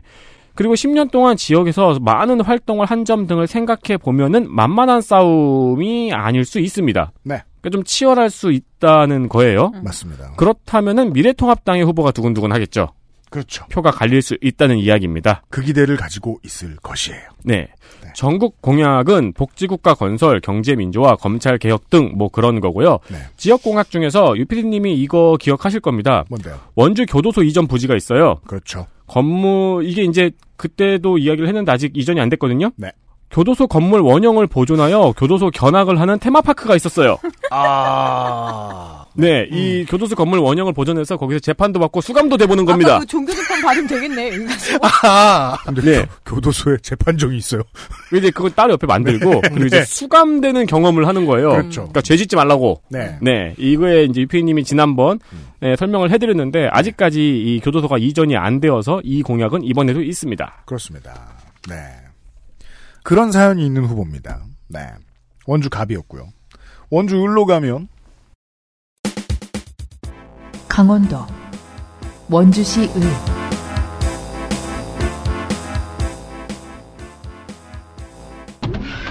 더불어민주당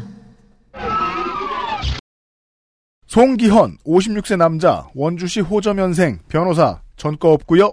단계초 대성중 원고 서울대법대 사시 28회 연수원 18기 군은 22사단 법무관 전역 검사 출신입니다.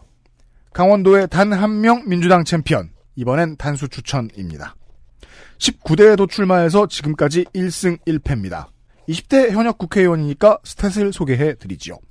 출석률은 본회의 100%, 법사위 96.2%, 사개특위 87.5%, 최상급입니다. 홍보물에는 본회의 100% 출석 옆에 괄호 열고 원주 서울 4년 출퇴근 써있는데 세상에 그냥 심정적인 측면에서 보면 직장인의 입장에서 꼭 그래야 했는가 싶기도 하고 원주도 아니고 남양주에서 오면서 지각하는 성가비도 눈에 밟히고 그렇습니다. 저만 하나요. 네. 남양주 시민이 지각할 때는 이유가 있습니다. 대표 발의 법안 66개, 특이한 점은 법사위 법률안은 3분의 1이고 거의 모든 위원회에 송기현 의원 오리지널 입법이 있습니다. 원안과 수정가결 포함해서 가결률은 6%, 대안반영 폐기는 21%, 가결된 법안 가운데 일부를 소개합니다. 현역병이 요양기관에서 요양급여를 받을 때 요양비가 제외된 상황이라서 당뇨 등의 치료용 소모품 비용을 지급받을 수 없는 상황을 바꾼 국민건강보험법 일부 개정안, 전통시장의 연이은 화재로 인해 전기설비 20kW 이상 규모의 개별점포에 대한 전기안전점검을 자체 실시해서 전력산업기반기금을 이용한 의무사항으로 바꾼 전기사업법 일부 개정안, 기업이 국제상거래를 하면서 제3자를 통해 외국 공무원에게 뇌물을 주었을 때 우리나라에는 처벌 규정이 정확히 없었대요. 그랬구나. 그래서 빠져나갔던 전례를 참고하여. 그러면 제3자한테 주면 되잖아요.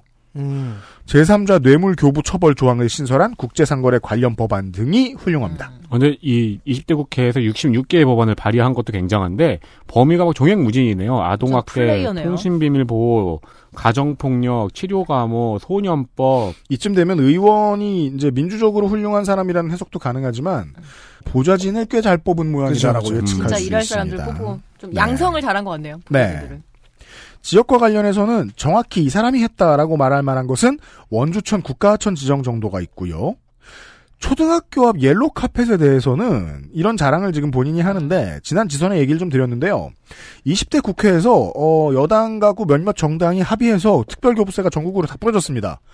원주에만 있는 건 아니지만 좋은 건 좋은 겁니다. 튀지도 않았고 이름도 많이 못 팔았지만 상당히 솔리드한 20대 국회를 보낸 것으로 보입니다. 아 그러게요. 본회의 출석률 100%. 그거를 개근상... 원주에서. 네. 난 개근상도 못 받아봤는데. 네. 미래통합당 후보는 정해졌습니까? 아니요. 미워주겠어요. 세 명이나 지금. 근데 이게 퓨처농축산인이 행복해야 되는 게. 경북의 아기 다툼을 피한단 말이에요, 우리가. 방송 일정상. 네. 아, 그 모든 데스는 다, 민생당 거예요. 네. 진짜. 네. 경북의 아기 다툼이 깔끔하게 종료가 됐으면 좋겠습니다. 그러면 다 세민이 거죠. 그다음부터는. 네. 무소속으로 갑니다, 탈당하면. 미래통합당.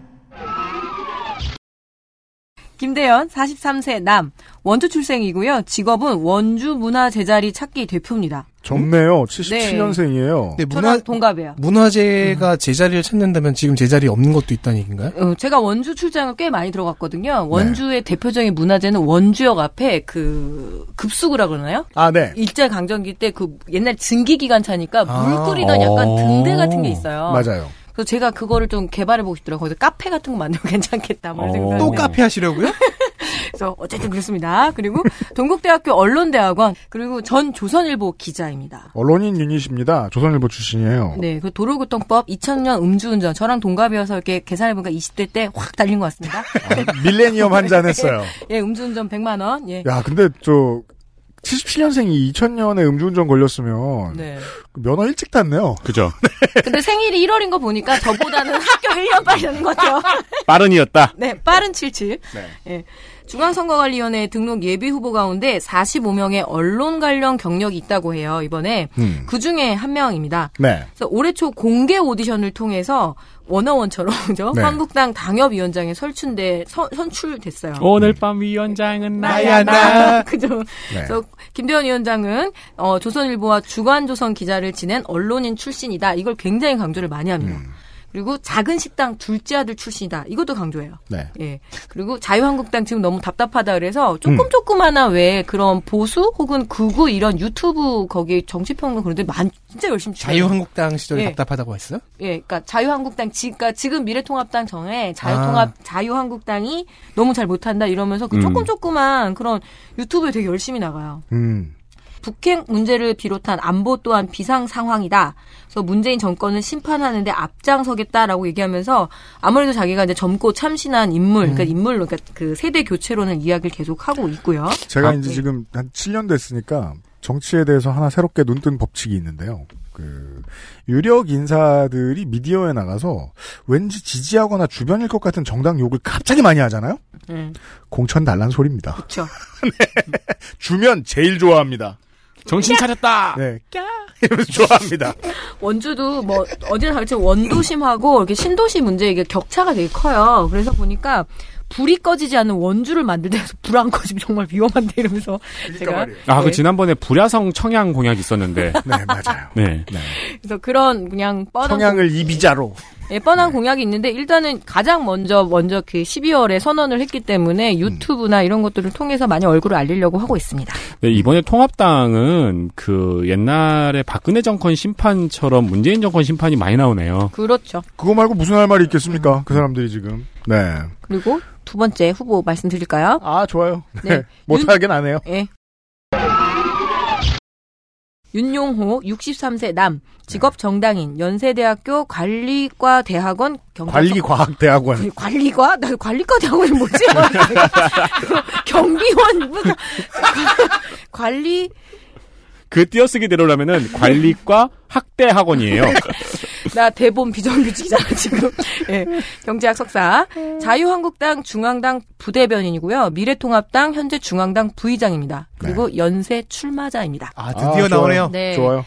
자, 미래통합당 원주가 윤용호 후보는 21대 총선 도전이 마지막이다. 강원인데 이런 사람 많아요. 요거 워딩 기억해야 될 것 같아요. 네. 당 공천 티켓을 거머져 본선에서 꼭 승리하겠다. 네. 21대 총선을 비롯해 모두 네 번째 선거 도전에 나섰지만 돌아온 것은 패배의 쓴잔. 자, 6회 지방선거에서는 새누리당 후보로 도의원 선거에 출마했는데 떨어졌고요. 예, 그리고 7대 도의원 선거에서는 자유한국당 후보로 당내 경선에 나섰으나 그때도 떨어졌고요. 지난 20대 총선에서는 비례대표로 출마했지만 낙선했고요. 이렇게 얘기합니다. 지금까지 15년째 선거에 도전했다며 당내 경쟁이 치열하지만 인지도가 높고 얼굴 알리기에 적극 나서 자기는 경쟁력이 있다라고 얘기하고요. 네. 예, 윤 부의장은 초등학교가 지금 그 당 부의장이니까요. 미래통합당 윤 부의장은 초등학교 교사인 부인으로부터 제가 보기엔 뭘 믿는 구석이 있어서 이렇게 나오실까 했는데 자, 이제 그만 출마하라는 잔소리를 들었지만 잔소리로 끝나진 않았을 것 같습니다. 예. 와, 되게 15년에 걸친 잔소리를 한마디로 줄이다니. 네. 대범한 신랑입니다. 아, 이제 그만 출마가 아니고 이제 그만 출마. 네. 네. 설득한 끝에 결국 자식들과 집사람이 도와주기로 했다며 환하게 웃었다. 아, 근데 아내분과 자식분들은 지금 와, 속이 터지죠. 이거 사자성어로 이런 남편이라고 하죠.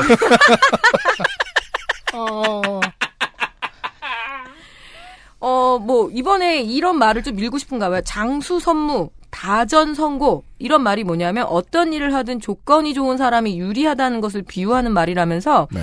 원주가 조건이 좋다라고 하는데 제가 보기에는 부인복이 있습니다. 그 조건이 최고입니다. 이 조건이 아무래도 초등교사 부인 아닐까 싶은데요. 네. 그 연금만큼은 보존되었으면 좋겠습니다. 저희가 아직 재산 정보를 확인할 수가 없어가지고 네. 많은 걸 추측을 하게 되네요. 그렇죠. 네. 그래서 공약을 보면 국회의원 정체성은 거의 없고요. 원주시장 정도의 공약이어서 일일이 읊어드리진 않겠습니다. 알겠습니다. 네, 그동안 뭐 하나 더 재밌는 건 뭐냐면 아이돌본 공백, 그러니까 아무래도 초등학교 교사의 부인을 이렇게 모시고 있기 때문에 주로 그런 청소년 육성, 학교 운영이 이런 걸 많이 해요. 그래서 아이돌본 공백 서비스를 하겠다라고 하면서 이렇게 얘기를 해요. 도끼를 갈아 바늘을 만들듯 어려움이 있더라도 꾸준히 노력하겠다라고 하는데 애들 개갈구겠다 이거예요. 그거보다는 도끼를 갈아 왜 바늘로 만든다는데 내가 보기엔 도끼가 훨씬 비싸거든요. 그렇죠. 그래서 바늘을 녹여 도끼를 만들어도 전치 않을 바네. 그래서 이 연쇄 출마 후보의 끝이 어떨지 궁금합니다. 다음 주면 결정나요. 2번이 마지막 아닐 것 같은데. 그렇죠. 이거 되게 버릇이잖아요. 네. 도박같이. 근데 이제 우리가 적어두잖아요. 네. 다음번에 알 수 있겠죠. 네. 아... 한 명 더 했습니다. 아, 세 명이구나. 네. 죄송합니다. 이분이 나이가 제일 많으시네. 네.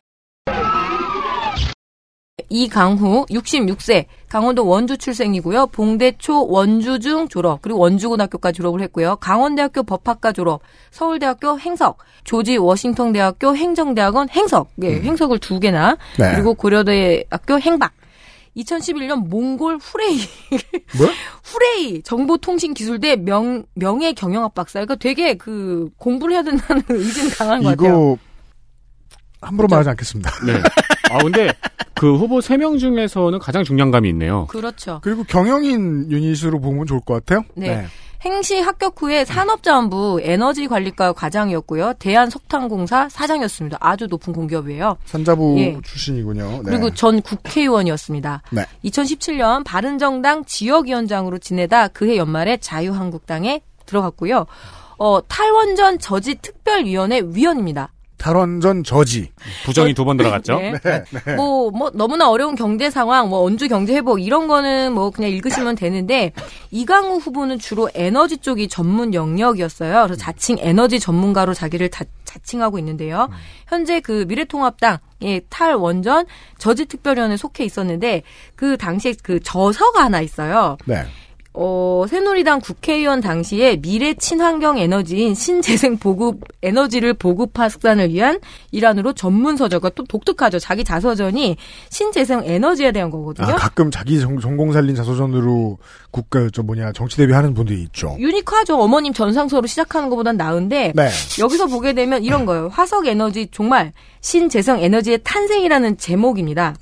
근데 지금은 탈원전을 저지하는 특별위원회 위원인 거죠. 그리고 석탄공사 사장이었어요. 그렇습니다. 그래서 신재생에너지 찬성파에서 지금은 예, 탈원전 저지로 그야말로 에너지가 보존되지는 않은 것 같습니다. 하지만 핵에너지를 보존해줄 사람이에요. 네, 여기까지입니다. 이렇게 세 명이 경선을 치를 거고요. 민중당 후보 보시겠습니다. 민중당 이승재 50세 남성 정당인 경남 마산 중앙고 강원대 수학교육과를 졸업을 했고요. 네. 양력만 봐도 정당인 유닛 딱 보이는군요. 그렇습니다. 군복무를 마친 사람이라는 정보를 얻었습니다. 네. 그것만 얻을 수 있는 사람이 몇 명 있죠. 네, 하지만 역대 데스엠 멤버들이 찾지 못한 걸 찾아왔습니다. 뭔데요? 이번엔 전가 기록 증명을 일찍 제출해서 많은 걸 알 수 있었습니다. 그 전에는 주로... 제출을 늦게 해서 몰랐거든요. 아, 주로 뭐 민주화운동 혹은 노동운동이네요? 네, 전과는 5건입니다. 네. 90년 20살이죠? 네. 특수공무 집행 방해 치상, 폭처 직시법 위반 징역 1년 6개월, 집유 2년, 그리고 96년 방역법 위반 징역 10월. 병역법이에요. 방역법은 요새 코로나. 그러게요. 군대 안 가려고 방역법 위반하기 쉽지 않아요. 네. 병역법 위반 징역 10월에 집유 2년, 네. 97년 특수공무 집행 방해 치상 치사입니다. 96년 연세대 사태에서 의경 1명이 돌에 맞아 사망한 일에 대한 전과입니다. 네. 직접 돌을 던진 건 아니고 한 청년 간부였기 때문에 네. 간부 3명이 함께 징역을 살았습니다. 상당수 간부들이 이 죄목으로 엮여 줄줄이 들어갔었습니다. 그렇습니다. 네. 98년에 8.15 특사로 나와서 현충원과 부모님을 찾아가 사죄했던 기사도 남아 있습니다. 2012년 교통방해 집시법 벌금 100, 또 12년 특수공무집행방해 집시법 벌금 300입니다. 네, 집시법 4개, 병역법 하나라. 그렇습니다. 민주노총 원주지역지부 사무처장, 사드 원주 배치 반대 시민대책위원회 공동대표 등을 역임을 했고요. 현재 민중당 강원도당 위원장입니다. 아, 이건 말할 필요가 없었네요. 네. 공약은 언론 보도에서 어렵게 찾았는데 청년들에게 기초자산 1억 원 지급, 공공주택 무상으로 지급, 3가 임대료 제한하는 법 만들 것, 토지 국유화 추진입니다. 라인을 보면 지금 교감이 있었어야 하는데 교감이 없었을 것 같은 게 민주노총이 좋아하지 않을 것 같은 공약들도 좀 보입니다. 네, 그래서 민중당 홈페이지를 한번 찾아가 들어가 봤는데요. 네. 민중당은 아직 노동공약밖에 내지 않아가지고 민중당의 중앙공약인지는 확인을 못했습니다. 이승재 후보가 무슨 말을 했는지 모르고 있을 수도 있군요. 그렇죠. 네. 갑자기 180도 옆으로 가겠습니다. 자유공화당입니다. 자유공화당 현진섭 61세 남자 학력을 알 수 없습니다. 네, 미기재네요. 출생도 알 수 없습니다. 네. 마찬가지로 병역사항도 찾을 수가 없습니다. 아래서 깨어났나? 그런데요, 특전사 전후회의 원주 지회장인 적이 있기 때문에 특전사 출신으로 보이지만 언제 어떤 계급으로 전역했는지는 알 수 없습니다. 아, 위장 입학처럼 특전사 동지애가 하고 싶어서 위장 입대해서 며칠 밤 자고 나온 특전이니까 잠수 능력이 있어요. 그래서 수중 환경 정화 봉사 활동을 한 사진이 있는데요. 네. 카페 가입은 실패했습니다. 네.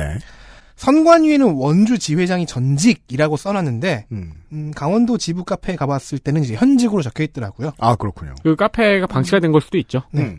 현재는 재향군인회 원주지회 이사라고 하니까 특전동지회보단 높나요? 과거 선거 기록 또한 학력만큼이나 수수께끼라서 아마 이번이 첫 출마인 것으로 보입니다. 네. 직업은 부동산 업자였는데 원주민 부동산 컨설팅에서 근무한다고 선관위에 써냈거든요. 근데요. 원주에는 그런 상호가 없습니다. 아, 이런. 온통 미스터리한 후보죠. 네. 이게 원주민이라는 단어가 원주에서 워낙 보통 명사처럼 쓰이다 보니까 네. 그냥 부동산 컨설팅이고 나는 원주 사람이다라는 의미를 쓰신 건지 모르겠습니다만 다른 지방 심지어 남양주에도 있는데 네. 이런 상호가 원주에서는 못 찾았어요. 자, 온통 미스터리하니 공약도 미스터리합니다. 네. 없어요. 네. 페이스북이 있는데요. 내용은 없고요. 오? 트위터도 없고요. 네. 자신의 유튜브도 없습니다.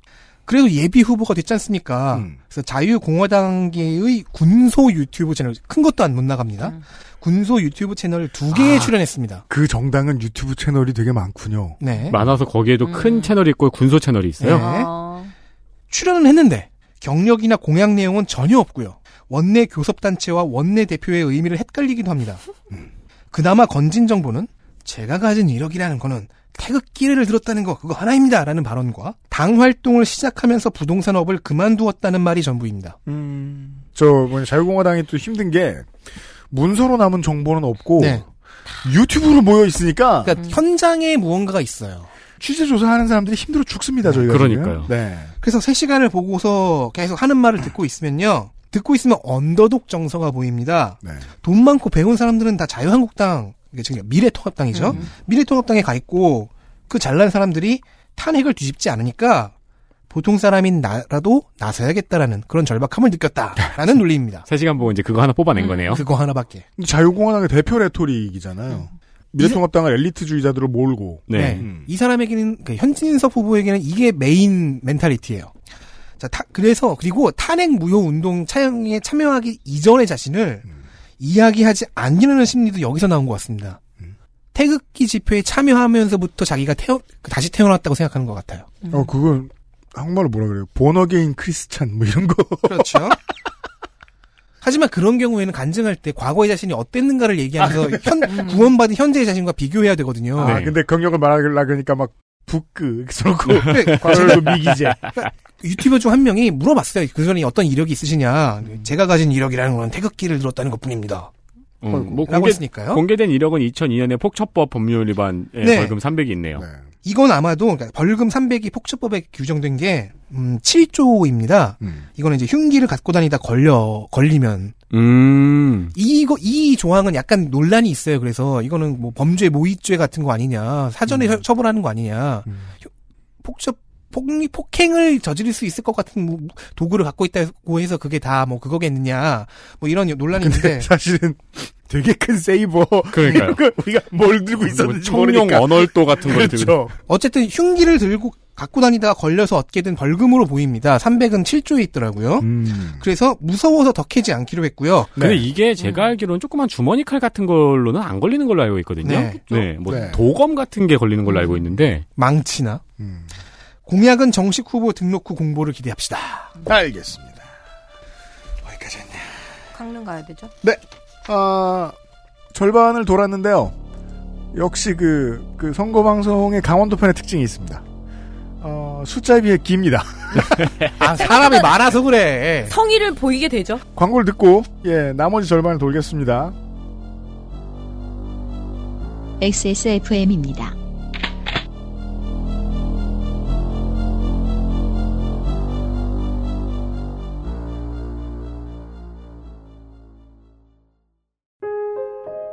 뭔가 그곳을 떠난다는 게 되게 믿기지가 않았거든요. 반평생보다 더 많이 자랐는데 갑자기 떠나게 된다니까 믿기지도 않았고.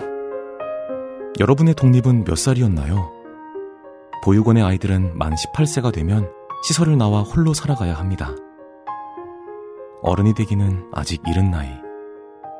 곁에 아무도 없다면 그것은 자립이 아니라 고립입니다. 18. 홀로 어른이 되어야 하는 아이들을 위해 함께해 주세요. 아름다운 재단은 18 어른의 건강한 자립을 응원합니다. 아름다운 재단 18 어른 캠페인. 100% 국내 생산, 유해물질, 무첨가. 품질은 그대로, 가격은 절반. 까다롭게 챙겨 잘 만든 생리대. 세상의 반을 위한 반값 29 Days. 강원도 강릉시 16대부터 단일지역구인 강릉시.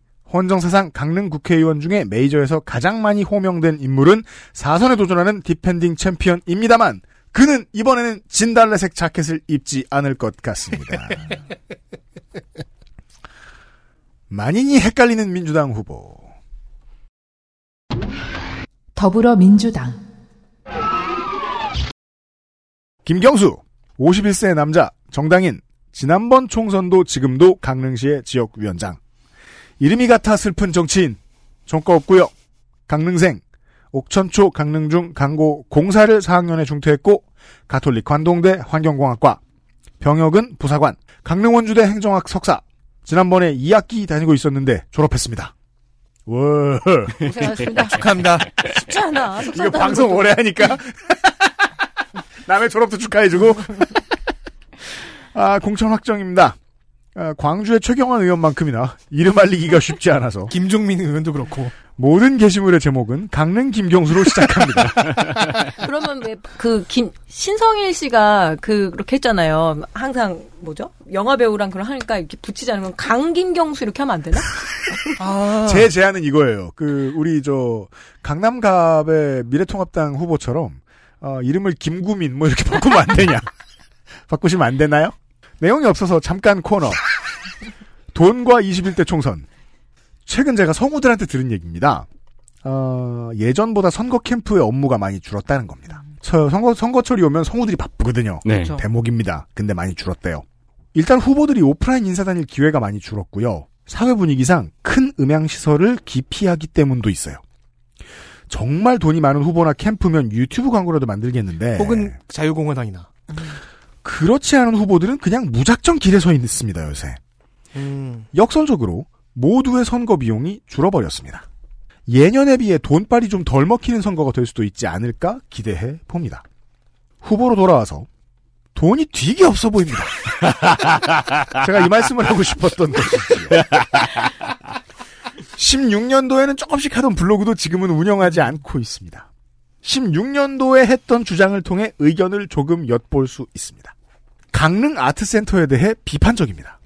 건설 비용이 600억이고 그중에 강릉시 예산이 160억인데 기존의 시립문화예술관도 있는데 그거 공연 횟수도 연간 100일이 채 안 된다. 공연장 공연 횟수가 100일이 안 된다는 건 억지로 우겨 넣어도 매주 주말 행사를 못 열었다는 거죠.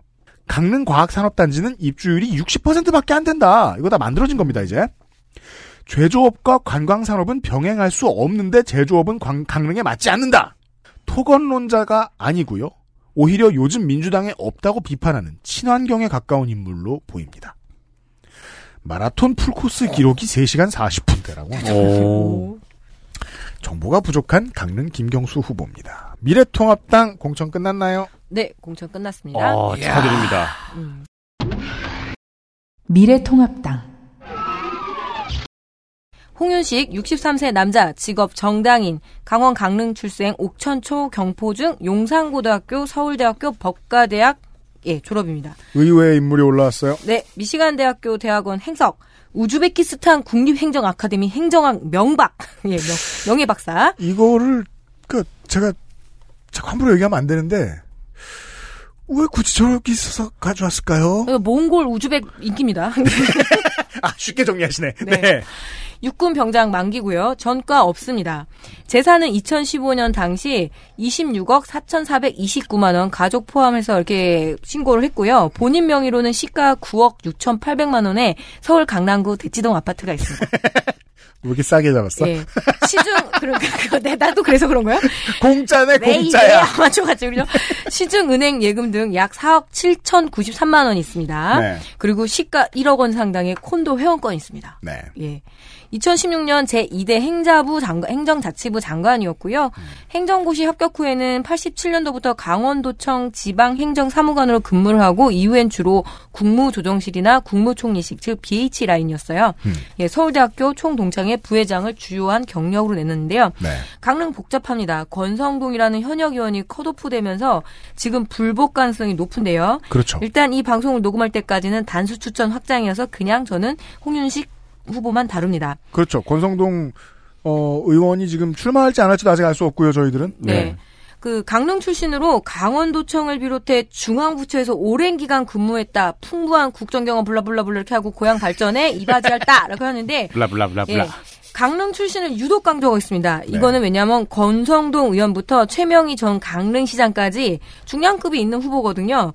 두 후보가 공략하는 포인트가 네가 강릉을 아느냐. 중학교까지밖에 안 다녔잖아. 이런 거거든요. 네. 더 다니면 아냐? 지역 정치에는 고등학교 권력이라는 것이 있습니다. 서울의 명문고, 용산고 상당히 명문고였거든요. 네. 명문고를 나와서 제가 용산고 나왔는데요. 네, 거기는 이제 뺑뺑이 아닐 때. 제 세대쯤부터 몰랐겠죠. 네. 서울대를 나온 것은 당신 부모님의 자랑이자 동네 현수막이 크게 붙을 일이었지만 지역에 내려와 출마를 할 때는 아킬레스건이 됩니다. 특히 강릉에서는 강릉고, 대구에서는 경북고 이런 식의 고등학교 서열과 동문회 문화는 지역의 나약한 사회적 자본의 표상이기도 합니다. 맞습니다. 그래서 네. 지금 강원도로 얘기 나왔으니까 말인데 춘고, 원고 강고 이런 데를 안 나오고 경기고 갔어, 용산고 갔어. 그러면 30년 후에 힘들다는 거예요. 그렇죠. 이게 얼마나 부모님들 그러시면 안 돼요. 예. 예, 말도 안 되는 상황입니까? 33년 동안 자기가 이렇게 했으니까, 문재인 심판론이긴 한데, 네. 국회의원 선거라는 것이 결국 현 정권에 대한 그 심판론을 치러지는 거기 때문에 주로 등장하는 그 무기들이 있습니다. 회초리, 몽둥이, 채찍 등등 등장하는데요. 네. 예. 그러니까 지금 뭐냐면 또 회초리를 들어달라, 이렇게 얘기를 하고 있는데요. 뭐가 제일 아플지는 맞아본 사람이 알 것 같고요. 제가 이 중에서 채찍을 안 맞아봤네요. 그 레슬러들의 표현에 의하면 채찍이 최고랍니다. 네. 그러니까 예수님도 채찍 맞으셨잖아. 네. 그래서 이제 심판을 한다는 건데 이 권선동 의원 측의 반발이 아직도 거세지요. 이건 다시 이야기를 해야 되겠지만 네. 이 행자부 장관 인사청문회를 통해서 면면을 좀 추적을 하는데요. 위장전인 문제가 그 당시 불거졌었습니다. 부인이 산부인과 의사인데요. 이렇게 해서 주소를 계속 산부인과 의사로 이렇게 산부인과로 옮겼다 그런 과정들이 있었고 대체로 행정 공무원의 일들을 해낸 그냥 공무원형 인물입니다. 네. 예, 부랴부랴 예비 후보를 등록을 했고 그래서 그간 선거 경험도 없고 이렇다 할 공약도 없는 상태이니까 아무래도 권성동 후보, 최명희 그 후보 예비 후보 등록했던 두 사람이 부글부글 할 수밖에 없을 것 같긴 합니다. 네. 알겠습니다. 강릉의 민중당 후보가 지금 그 강원도 이번 국회의원 선거 최연소 후보입니다. 네. 민중당 장지창 30세 남성 정당인 현재 강원대 자동차공학과 3학년 휴학 중입니다. 역시 군복무를 마친 사람이라는 정보를 얻었습니다. 네. 정가는 없고 현 강릉청년센터 대표, 현 민주평화통일자문회의 강릉시 협의회 자문위원입니다. 네, 민주평통은 그 정치색을 가리지 않죠. 그렇습니다. 네. 2018년에 28세 시의원이라는 카피로 강릉시의원에 출마했다가 낙선했습니다. 역시 정보가 없습니다. 페이스북을 발견을 했는데요. 이것도 보통 이제 그 포털 같은데 이름을 검색을 하면은 그 페이스북 페이지가 뜨잖아요. 그렇게도 안 나와서 페이스북에서 가니까 수많은 장지창 씨 중에서 한 명을 찾았습니다. 페이스북은 이러한 지혜를 알려줘요. 생각보다 한국은 사람이 많다. 그렇죠. 네. 본인이 선거운동하는 사진만 올리고 있습니다. 코로나19 때문에 길에 사람이 없어서 거리에 혼자 서 있는 장면이 계속 보입니다. 지금 많은 후보들이 그러하죠. 그렇죠. 가장 최근에는 그 도와주는 사람이나 사진 찍는 사람이 곁에 있는 것처럼 보여요. 근데 이번 주 초만 해도 카메라를 혼자 설치하고 뛰어가서 서서 피켓을 들고 인사하는 영상을 페이스북 영상 라방으로 남은 게 남아 있습니다. 네, 그러니까 도와주는 사람이 아무도 없었다는 거죠. 네. 혼자 선거운동 삼아서 머리 위에 폰을 달고 뭔가 전동기구를 타고 거리를 다니는 것 같은 동영상이 있습니다. 저 구글 맵 찍으시는 분들처럼 스트리트 뷰. 그렇죠. 네. 그러니까 카메라 뷰는 머리 위고요. 소리는 윙 하는 소리만 나고 있는 걸 보니까 그렇게 다니는 것 같습니다. 에디터 시간 많이 썼어요. 그런데 거리에 사람이 너무 하나도 없어요. 네, 그렇죠. 네, 그래서 굉장히 쓸쓸해 보입니다. 그래서 영상 마지막쯤에는 친구를 만났어요. 네, 그래서. 마지막까지 왔단 말이야? 네. 어디가? 하는 장면이 있어서. 마음이 조금 따뜻해졌습니다. 자유공화당 후보, 나중에 나올 자유공화당 후보 중에서도 이런 영상 찍으신 분이 있거든요. 네. 그 후보는 친구는 못 만났는데. 근데 이제 만나서, 어디가 하고 인사를 한 다음에, 근데 나 네 전화번호 없어. 이러고 서로 전화번호를 교환을 했는데, 친구가 불러주는 전화번호가 그대로 영상에 노출이 됩니다. 왜 말해? 그래서 저도 그 전화번호를 알고 있는 그 친구분하고 저도 연락을 할 수 있는데요. 이 부분은 제가 좀 걱정이 됩니다. 네. 들으면 지우셔야겠네요. 네, 삐 처리를. 공약은 방송 인터뷰에서 확인을 했습니다. 네. 1인당 100억 넘는 자산을 몰수할 것. 응? 불공정 투기 자산 몰수초. 지금 제가 1인당 네. 100억이 넘는 자산가에게는 몰수를 하겠다. 그렇죠. 네. 1인당 100억이 넘는 100억 이상의 자산을 몰수할 것. 이건 자산 상한제인가요? 그렇죠. 그리고 불공정 투기 자산 몰수. 초고액 연봉에 100% 세율 적용할 것. 만연한 투기 자산과 불공정 100%? 네. 그 일 안 해야겠네. 무섭다. 그러니까 초고액 연봉 자체를 이제 없애겠다는 거죠. 네. 네. 만연한 투기 자산과 불공정 자산 몰수. 무주택자에게 주택 무상 공급 실시할 것. 네. 차별 없는 최저 생계비 보장할 것입니다. 우리가 극우가 공약 못 만든다고 놀리던 시절은 좀 지난 것 같아요. 아무래도 제가 아까 그 원주 을에서 민중당 후보 보고 느꼈습니다만 민주노총은커녕 중앙당과의 공감도 전혀 없는 느낌이 들고요. 그렇죠. 네. 제가 주목한 점은 앞선 민중당 후보와 공약이 다르다는 겁니다. 그러네요. 그건 뭐 희소식이기도 한데 네. 이렇게 하면 희소식이 아니지. 그렇죠. 전에는 똑같다는 비판을 받았었죠. 그러게 말입니다. 자, 무소속 후보가 있는데요. 그 원주는 지방선거 할 때 혹시 기억나십니까? 원씨 명망가의 친척들이 맞붙는 경향들이 좀 있었습니다. 총선에 원씨 못 봤는데 이번에 못 보나 했는데 나오네요. 무소속 원병관 63세 남자 교수. 정보가 없어도 너무 없습니다. 이 후보에 대한 가장 많은 정보를 알 수 있는 곳은 강원 도립대학교 홈페이지입니다. 네. 성덕초, 강릉중, 강릉고를 졸업을 했고 관동대 영문과에서 문학 박사, 그리고 뉴욕도 가고 공부를 많이 하다가 최종 기재 학력은 동국대 영문학 문학 박사입니다. 문학 박사를 두 번. 네, 그거 말고도 많아요 박사가. 아, 네. 뭐 인문학 공소라가 부러워하겠네. 저기 수집가네요. 그 네. 저기 농축사에는 기억을 할 텐데 인문학 그랜드슬럼을 달성한 사람입니다. 정가는 없습니다. 경력은 학회 및 학회 뭐 학자 경력 막 이런 경력입니다. 네, 네 경력이 학회 및 학회입니다. 그러다가 강원 도립대학교 총장을 맡습니다. 네. 현재는 강원 도립대 항공관광과 교수입니다. 정보가 이거밖에 없어가지고 열심히 찾았습니다. 아, 참 소재는 청솔관 4층 A406호이며 내선 번호는 033-660-8291입니다. 이제 저 뭐냐 유권자들은 그거 알아봐야죠. 이제. 네. 근데 원래 대학교 홈페이지에서 그 교수실을 소재라고 써요? 네. 아 그래요? 네. 정보가 이거밖에 없어가지고 찾다가 생각보다 너무 쓸데없는 많은 걸 찾았습니다. 봅시다. 이렇게 되지. 강원 도립대학 교수협의회가 실시한 원병관 총장 중간평가 보고서를 찾았습니다. 오. 교수 조교 직원 중 37.5%가 응답한 이 설문조사에서 총장 종합평균 점수는 100점 만점에 20점이 나왔습니다. 세상에. 뭐 얼마나 못하신 거야? 특히 구성원과의 소통, 의사결정의 합법성 및 민주성은 13점으로 매우 심각한 평가를 보인다고 합니다. 운동의 주인공 아니에요, 이거? 완전히? 100점 만점에 13점이요. 네. 이렇게 되면 학생회 의견도 들어보고 싶네요. 이게 이제 이걸 보면 이제 의심을 조금 해야 되는 거죠. 네. 교수협의회에서 이 중간평가를 진행을 했잖아요. 그러니까 뭔가 교수협의회랑 사이가 안 좋았던 시즌이라는 짐작이 가능하죠. 알력도 의심을 해봐야죠. 그래서 찾아보니까 네. 2013년도에 팩과 사태가 있었습니다. 제가 뉴스 아카이브 시간에 말씀드렸던 반값 등록금과 관련해서 대학 경쟁력 평가가 있었죠. 네. 네. 여기서 취업률이 낮은 과가 폐과되는 사태가 전국적으로 있었습니다.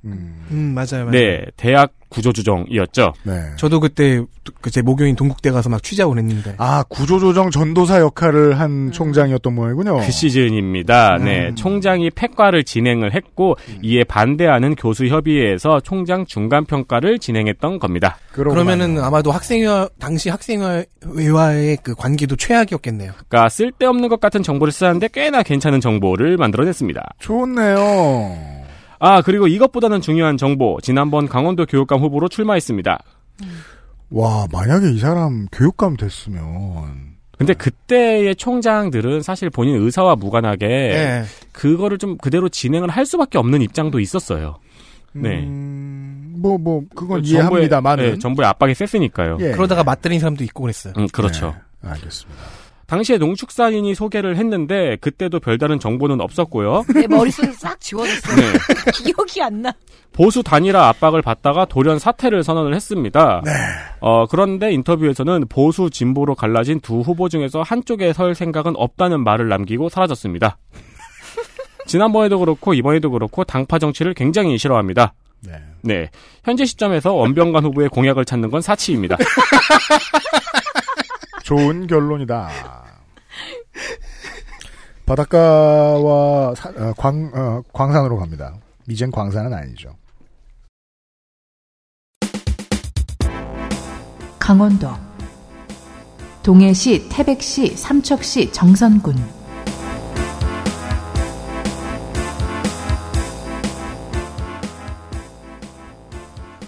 강원도의 총선 역사를 돌이켜보면 단 한 번 특이한 사례가 있었는데 그것이 14대 총선입니다. 아산 정주영의 정당 통일국민당이 확실한 지역색을 갖추었던 이 지역 유일 정당입니다. 아직까지도.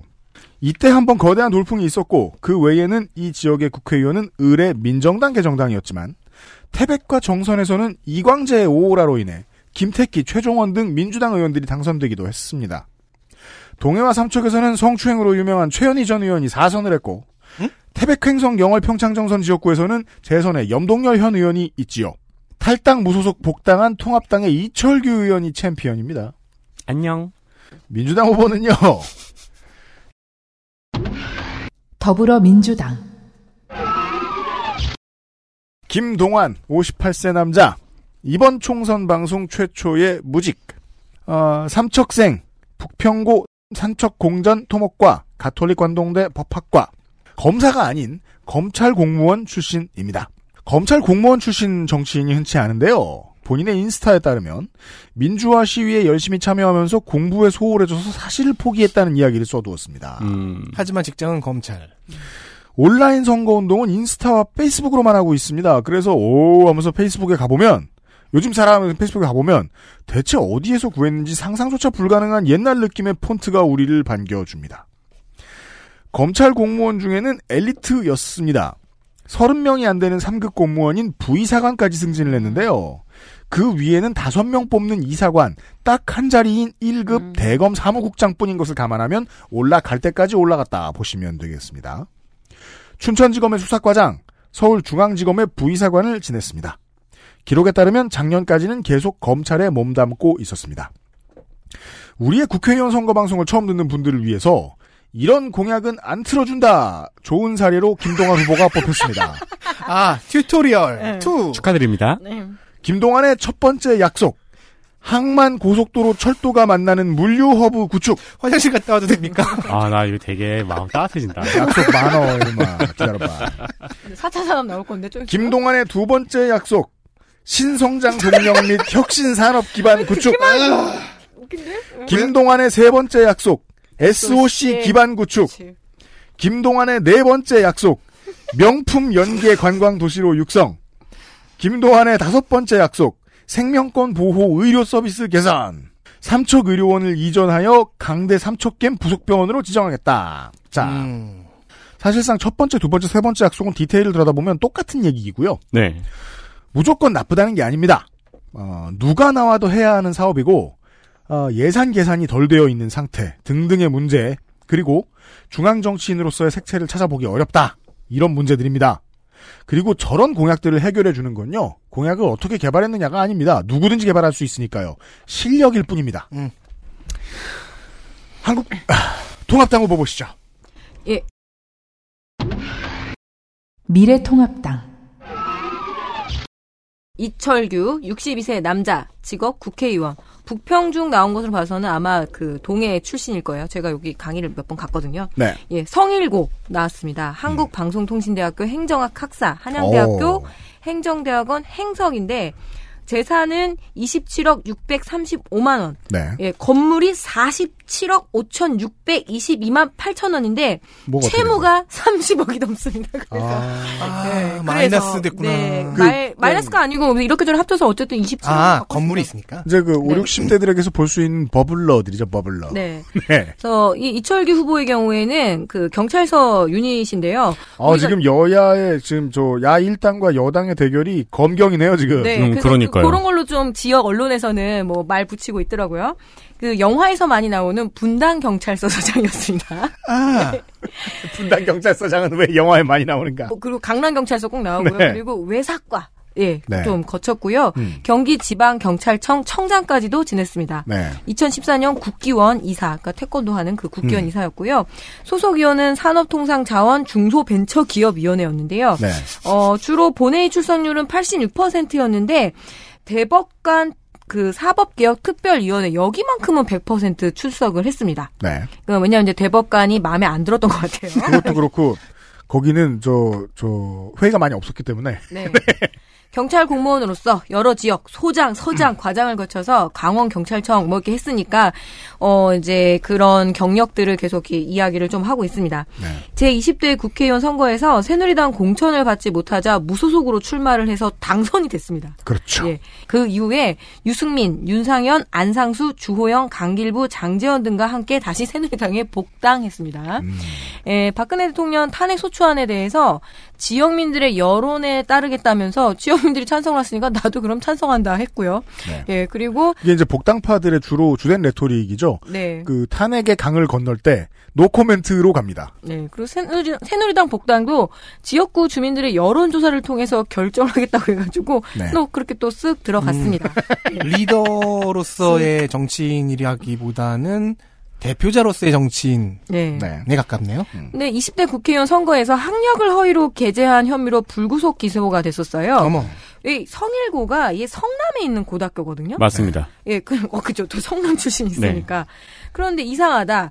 그 당시에 그 고등학교를 다녔을 때는 또 군복무돼 있다고 날짜가 안 맞은 거예요. 그래서 이게 허위 사실 유포다, 그 허위 학력 기재다 해가지고 700만 원을 때려 맞았는데 뭐 항소도 하고 이래저래 해서 그냥 국회의원직을 유지를 했습니다. 공약으로 보게 되면 저도 한번 하고 싶었습니다. 사통팔달. 아, 그렇죠. 진짜 발음 어려운 거. 사통팔달 교통허브. 아, 우리의 네. 흔한 단어들 열거하는 그렇죠. 시간이에요. 관광물류 보컬벨트, 그 폐강지역 경제 부흥 이렇게 나오고요. 그리고 동해양 복합 물류항, 그리고 관광도시 동계올림픽 유산 활용, 신관광벨트 구축 등등등. 그래서 그 지역 공약은 좀 빤합니다. 여기까지입니다. 좋습니다. 자. 자유공화당의 후보가 있습니다. 검찰 출신과 경찰 출신이죠? 네. 또 다른 출신이 있습니다. 자유공화당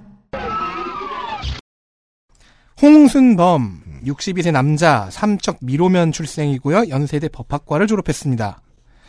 현재 거주지는 서울시 서대문구입니다. 검찰이랑 경찰이랑 서울 사람이 있어요? 아니요. 서울 사람이 아니고요. 네.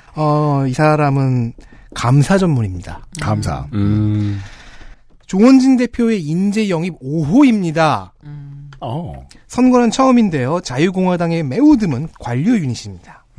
감사원에서 27년을 근무했습니다. 네. 이명박 인수위에서 부처 통폐합을 담당했던 정무분과위원회의 실무위원으로 파견된 적이 있습니다. 네. 감사원에서는 2018년까지 있었던 것 같고 정년 퇴임 후 한국산업기술시험원의 전문위원을 하다가 네. 처음으로 정당에 입당해 첫 출마하였습니다. 와우.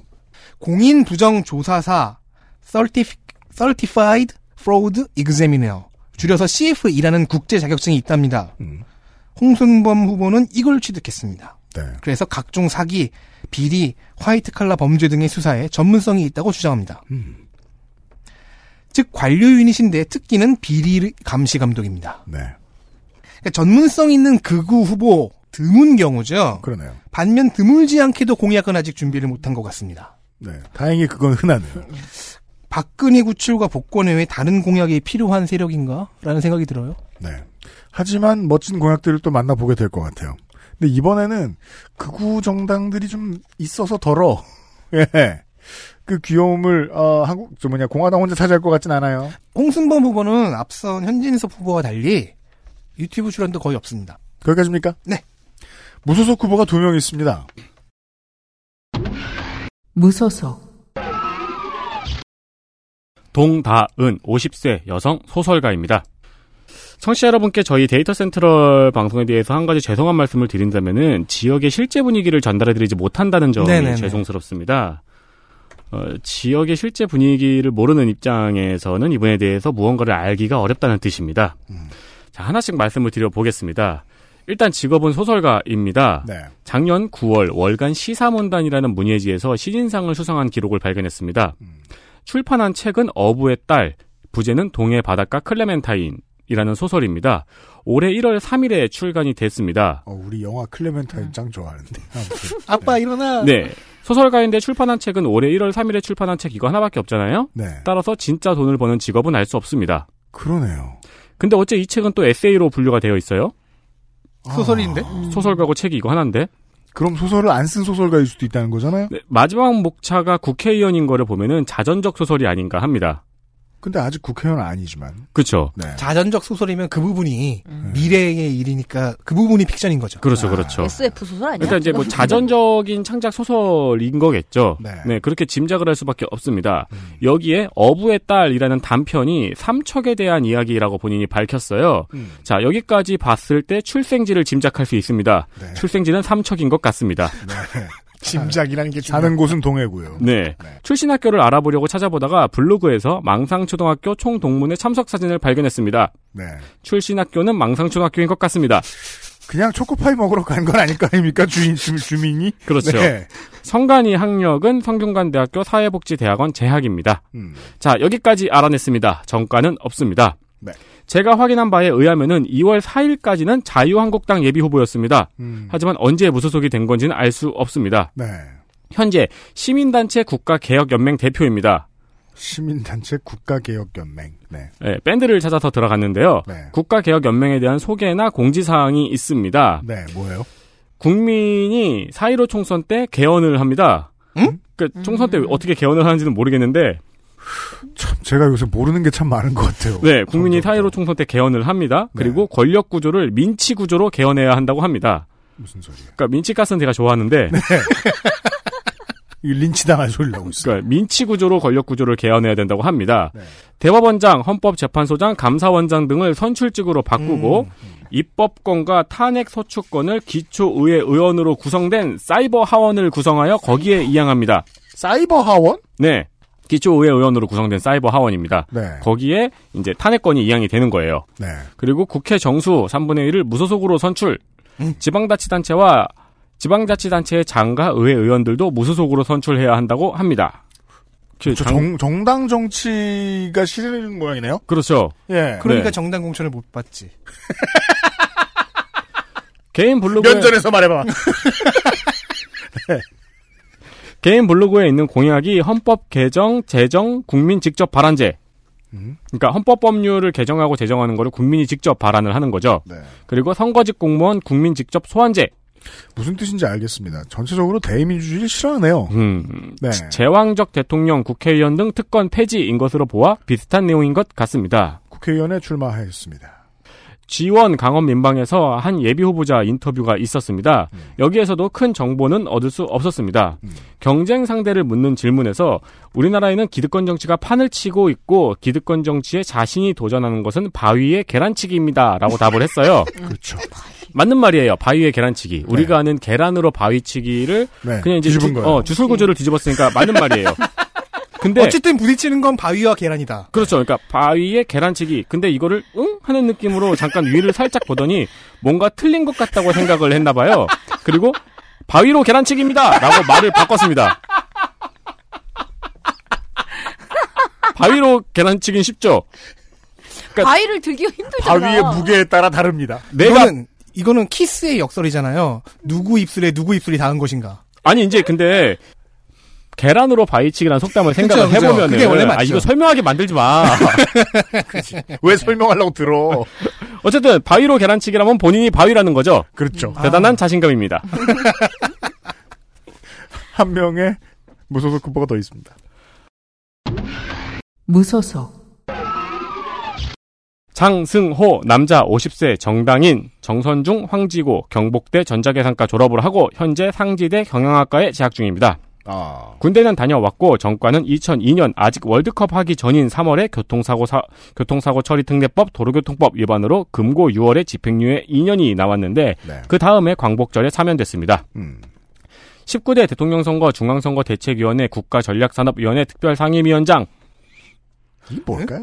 네, 그러니까요. 한국도시발전연구소 대표인데요. 뭐하는 곳인지 알아내는데 실패해서 죄송합니다. 그러니까요. 지난번 그 총선에서 유피님도 알아내지 못했습니다. 나만 모르는 게 아니다. 본인은 건설 분야 전문 경영인, 복지 분야 전문 경영인이라고 소개를 합니다. 2006년 경기도 포천시의회 의원에서 무소속으로 출마했다가 낙선, 2014년에도 역시 경기도 포천에 무소속으로 출마했다가 낙선을 했습니다. 2016년 이때 강원도로 옵니다. 더불어민주당 태백 횡성 영월 평창 정선에 출마했다가 낙선, 이번에 다시 무소속으로 출마를 합니다. 탈당 사연! 복잡합니다. 집중하세요. 네. 오.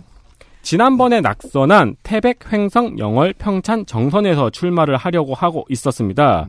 2006년에 했던 인터뷰만 해도 선거 획정이 되지 않아서 경쟁 상대가 없다고 하며 웃었습니다. 그러나 이따가 만날 원경환 후보가 태백, 횡성, 영월, 평창, 정선에 예비후보자 등록을 합니다. 아. 경선 지역으로 결정이 됐습니다. 그러자 화를 버럭 냅니다. 너무 화를 냈어요. 네. 원경환 후보는 2009년에 한바비리에 연루된 사람인데 그런 사람이 검증위를 통과한 것을 이해할 수 없고 그런 사람과 공천 경쟁을 할 수 없다고 반발합니다. 참고로 원경환 후보는 민주당 홍천행성 영월평창 후보입니다. 지금. 네. 이에 원경환 후보는 그 사건은 근거가 없어서 검찰에서 각하 처리됐다고 반박을 했습니다. 그러자 이 소명이 이해가 되지 않는다. 버럭 화를 내고 탈당해서 무소속 출마를 발표했습니다. 각하된지 몰랐다보단 낫네요. 각하됐지 몰랐다는 말이죠. 네. 이에 원경환 후보가 단수 공천이 됩니다. 네. 자, 원경환 후보와 경선을 못하겠다고 탈당을 했으면은 본선에서 같은 지역구에서 원경환 후보와 붙게 되는 그림이잖아요. 네. 네. 근데 그때까진 지역구가 태백, 횡성, 영월, 평창, 정선이었는데. 네. 그 다음에 지역구가 동해, 태백, 삼척, 정선 그리고 네. 홍천, 횡선, 영월, 평창으로 나뉘었어요. 어떻게 꼭 하나씩 그렇게 니은을 집어넣어요? 참 신기한 기능이야. 공정능력 수준이에요. 네. 나뉘었어요. 네. 무소속인 장승호 후보는 동해, 태백, 삼척, 정선으로 가고 네. 그렇게 미웠던 민주당 원경환 후보는 홍천, 횡성, 영월, 평창의 전략공천이 되어버립니다. 그렇죠. 그래서 지역구가 나뉘어지죠. 네. 그래서 있을 게 날 뻔했어요. 괜한 탈당. 경선하는 게. 네. 네. 그리고 이 원경환 후보는 딴 데로 전략 공천이 됐잖아요. 네. 나중에 또 대참사가 일어납니다. 그렇습니다. 그러니까 거기에도 무소속 후보가 또 있다는 거예요. 민주당에서 낙수 효과로 떨어진. 네. 네. 복잡하죠. 네. 네. 뭐, 뭔 말인지 하나는 사실. 그러니까 원래 한 지역구에서 같은 두 사람이었는데. 네. 네. 근데 이제 기반이 달랐던 거죠. 네, 네. 지금 강원도에 이런 경우가 정말 많습니다. 네, 그 기반이 네. 찢어지는 바람에. 네. 그렇죠. 빠이빠이 하고. 네. 그러니까 좀만 버텼으면 그냥 경선하는 게 나을 뻔했기도 하죠. 이제 후보 소개해 주세요. 공약은 동해, 삼척, 태백, 정선, 영월, 제천간 고속화도로 건설입니다. 현재로선 이거밖에 없어 보입니다. 그렇습니다. 열심히 찾았어요. 필요한 것이긴 합니다만은. 네. 자, 동해, 태백, 삼척, 정선이었고요. 속초로 가겠습니다. 물론 인제 고성 양양으로도 갑니다. 강원도 속초시 인제군 고성군 양양군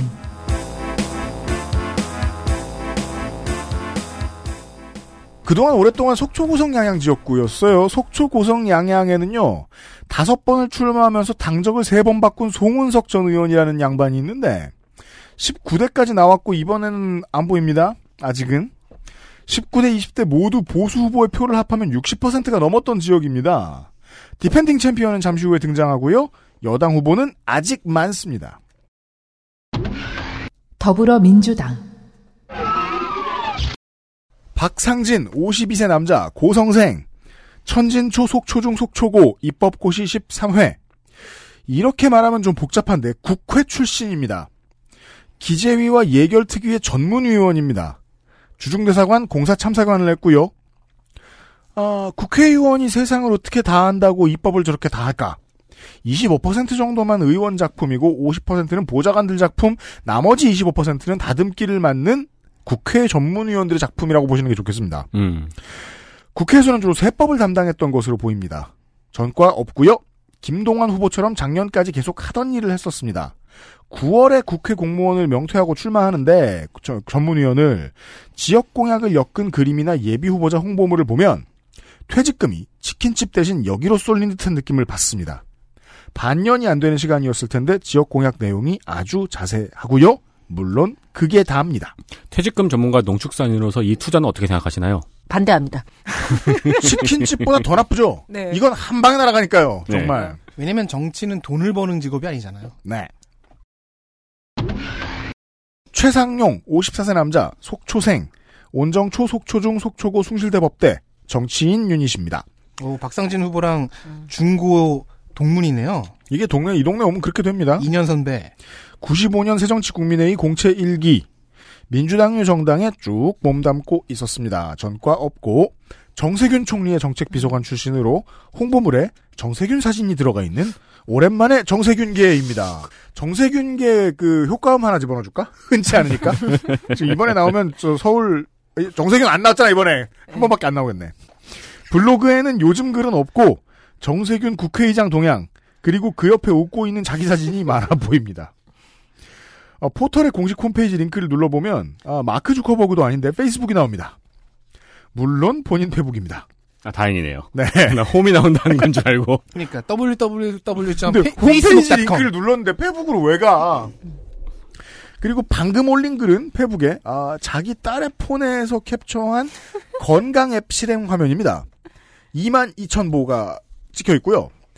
어제 저의 딸이 선거운동하며 걸었던 걸음입니다. 저도 나름 많이 걷는다고 했는데 찾아보니 21,700보가 최고네요. 따님한테 졌네요.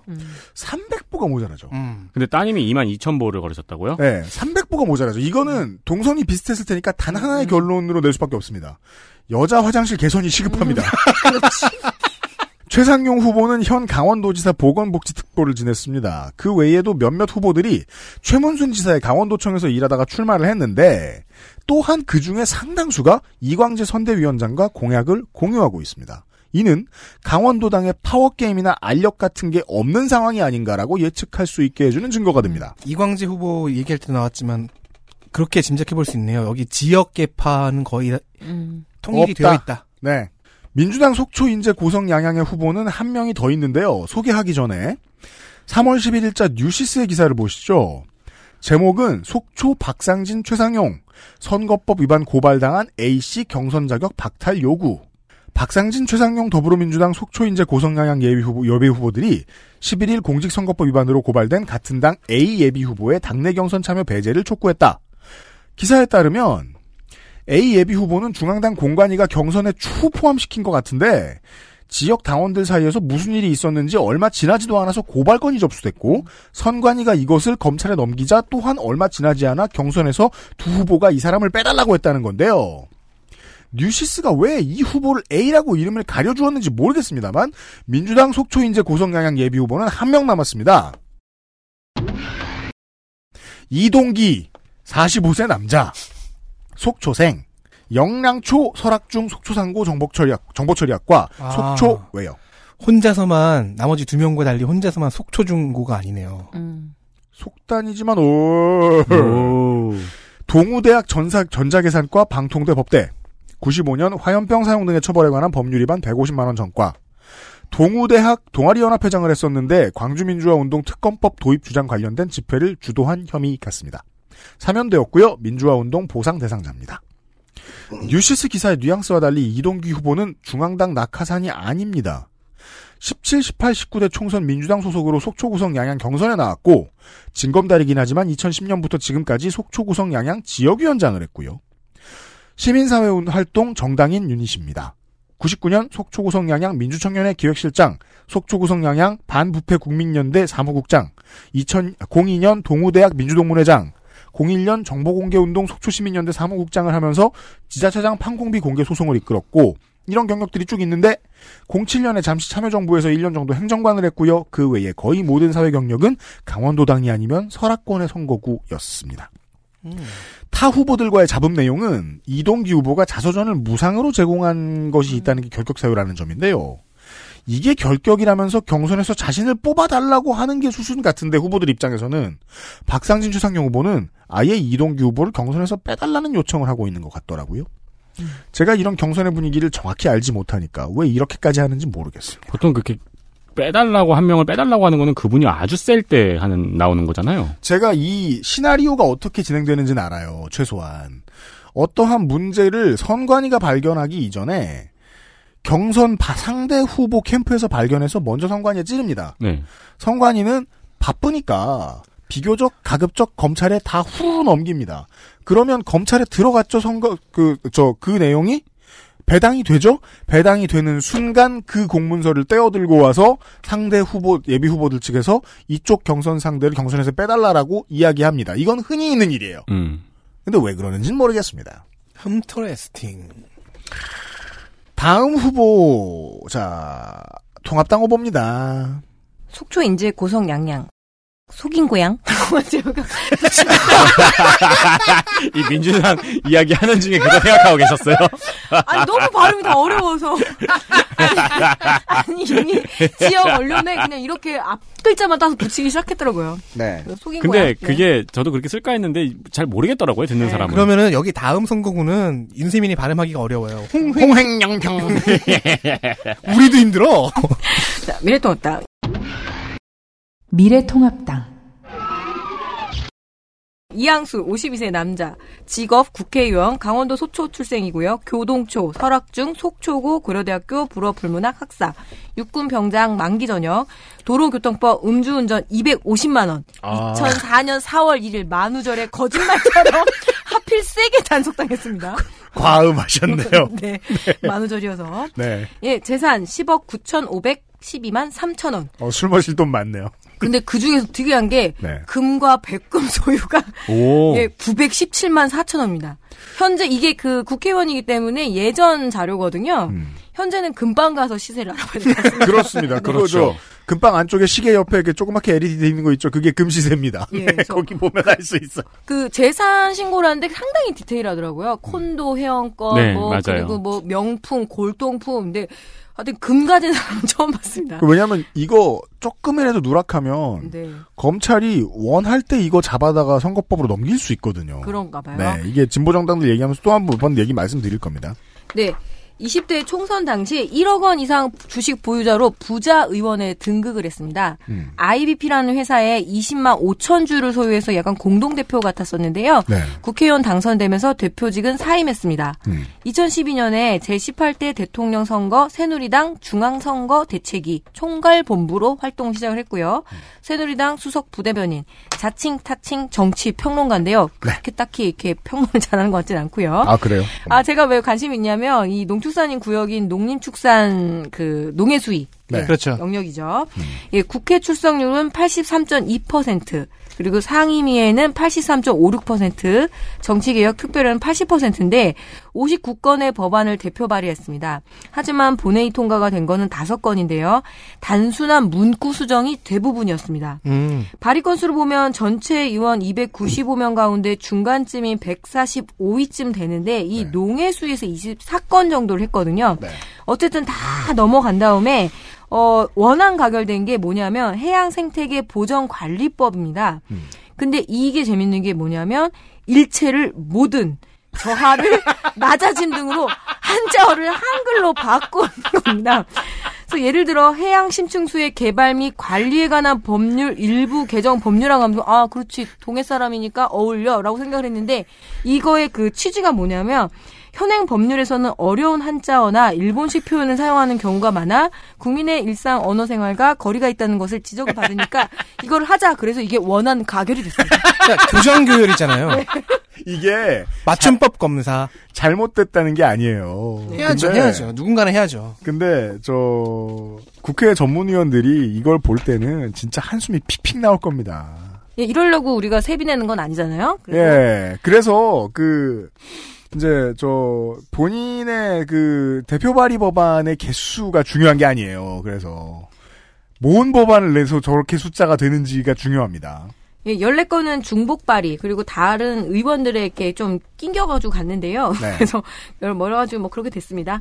서울의 8배인 속인고양 거기는 저 이번 선거구 획정의 수혜 지역이라고도 평가를 받고 있는데요. 아무래도 속초 유닛이기 때문에 이렇게 네. 이야기를 한 거죠. 우리는 설악산의 넉넉한 품 속에서 함께 어우러져 사는 이웃사촌이다.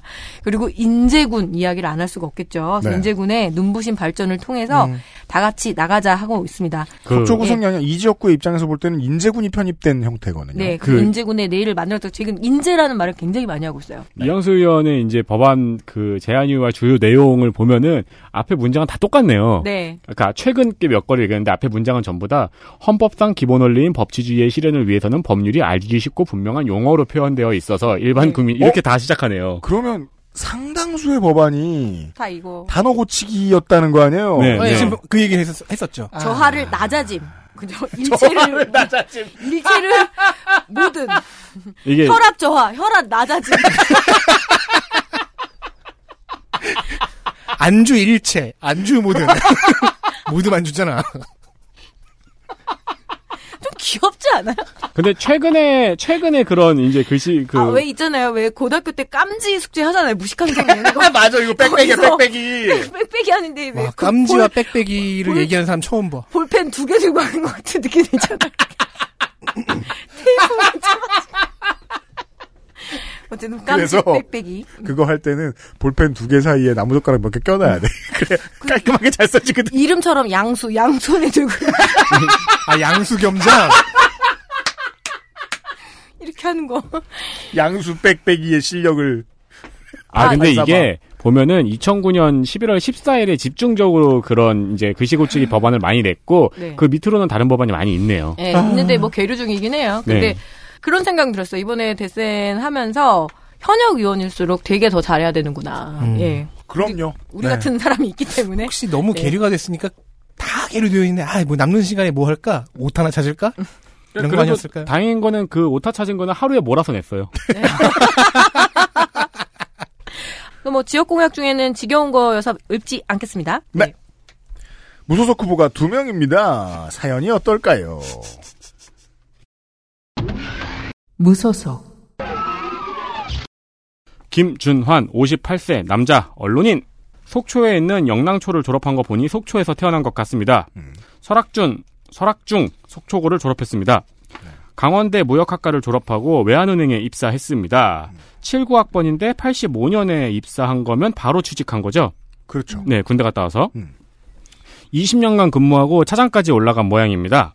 그리고 경동대 연구 교수를 했다가 네. 현재는 중소기업 투데이 신문사 회장입니다. 대외적으로는 외환은행 되찾기 범국민 운동본부 사무총장으로의 활동이 론스타 게이트에 대한 전문가로의 활동을 대외적으로 많이 한 것이 최근까지 많이 알려져 있습니다. 특히 최근에는 론스타 게이트를 다룬 영화 블랙머니의 제작에 도움을 줬다고 하고 아, 그래요? 그걸 본인도 나서서 홍보를 하면서 블랙머니의 진실이라는 책도 이번에 내서 출판 기념회를 했습니다.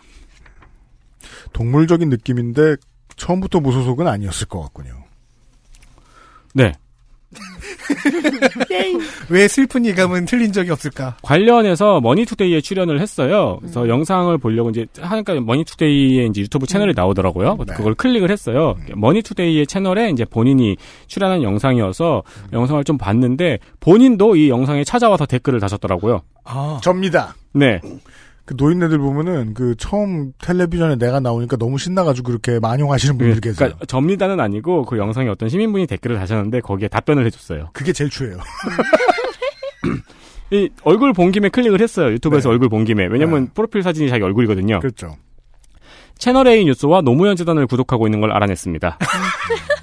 다양하게 보시네요. 네. 원래는 민주당으로 출마할 것이 유력했지만 공천 룰이 정치 신인에게 불리하다고 판단을 하고 무소속으로 출마했다고 합니다. 그럴 리가요. 여튼. 그러게요. 네. 2013년에 출판한 저서 싸이 대통령. 목차를 살펴보면은 모피와 척결의 목소리를 높이고 마지막에는 세계적으로 성공적인 협동조합에 주목을 하고 있네요. 제목이 왜 그럴까요, 근데? 네. 이때 싸이 씨가 떴거든요. 아이고야. 공약은 지선 때 많이 봤던 공약들이고요. 네. 말씀드릴 만한 공약은 강원은행 설립 정도가 있습니다. 그러니까 지역은행이 필요하다고 이야기를 하고 있는 겁니다. 아, 그리고 5조 원대 론스타 IDS 소송 해결도 공약에 있습니다. ISD 소송 해결도 공약에 있습니다. 두 번째 무소속 후보입니다. 무소속 황정기 남자 속초에 있는 조양초 속초중 속초고 졸업.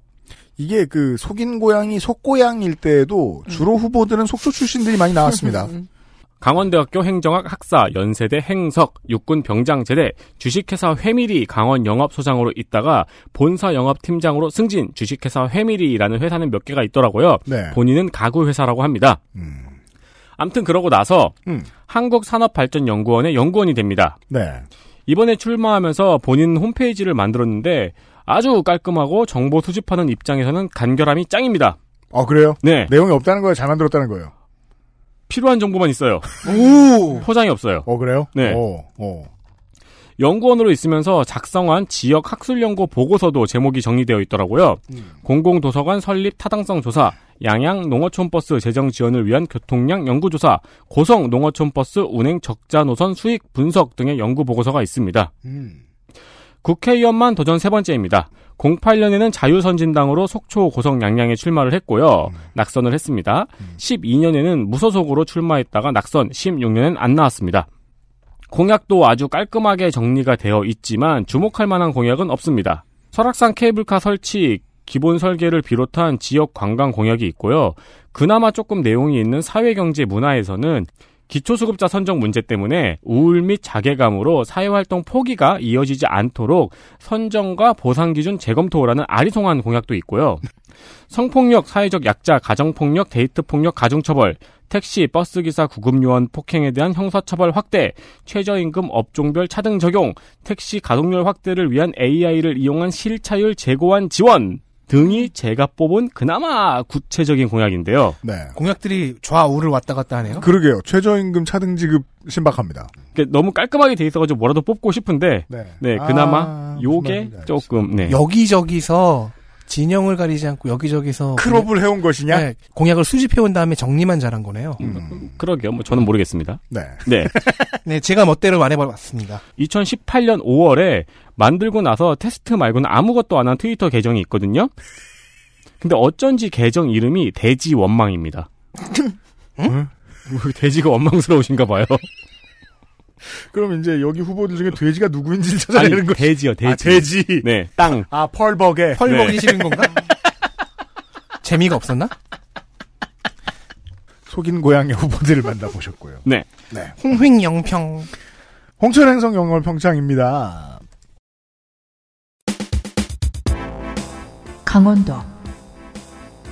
홍천군, 횡성군, 영월군, 평창군.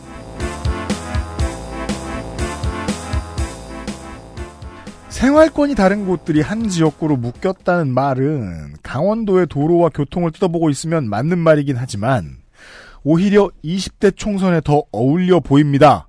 북부의 철원하천 양구 인제를 다른 지역구로 떼고 태백 정선을 동해안 남부로 떼고 원주 옆에 중부 지역 4군을 묶어 놓았습니다. 홍천, 횡성, 영월, 평창입니다. 소고기로 하면 여기가 제일 맛있습니다. 14대의 초선 17대에 재선했던 국회의원이 지금 출마했는데요. 현역 중에 14대에도 당선이 되어본 사람들은 중에는 서청원, 불출마한 이해찬 정도가 있습니다.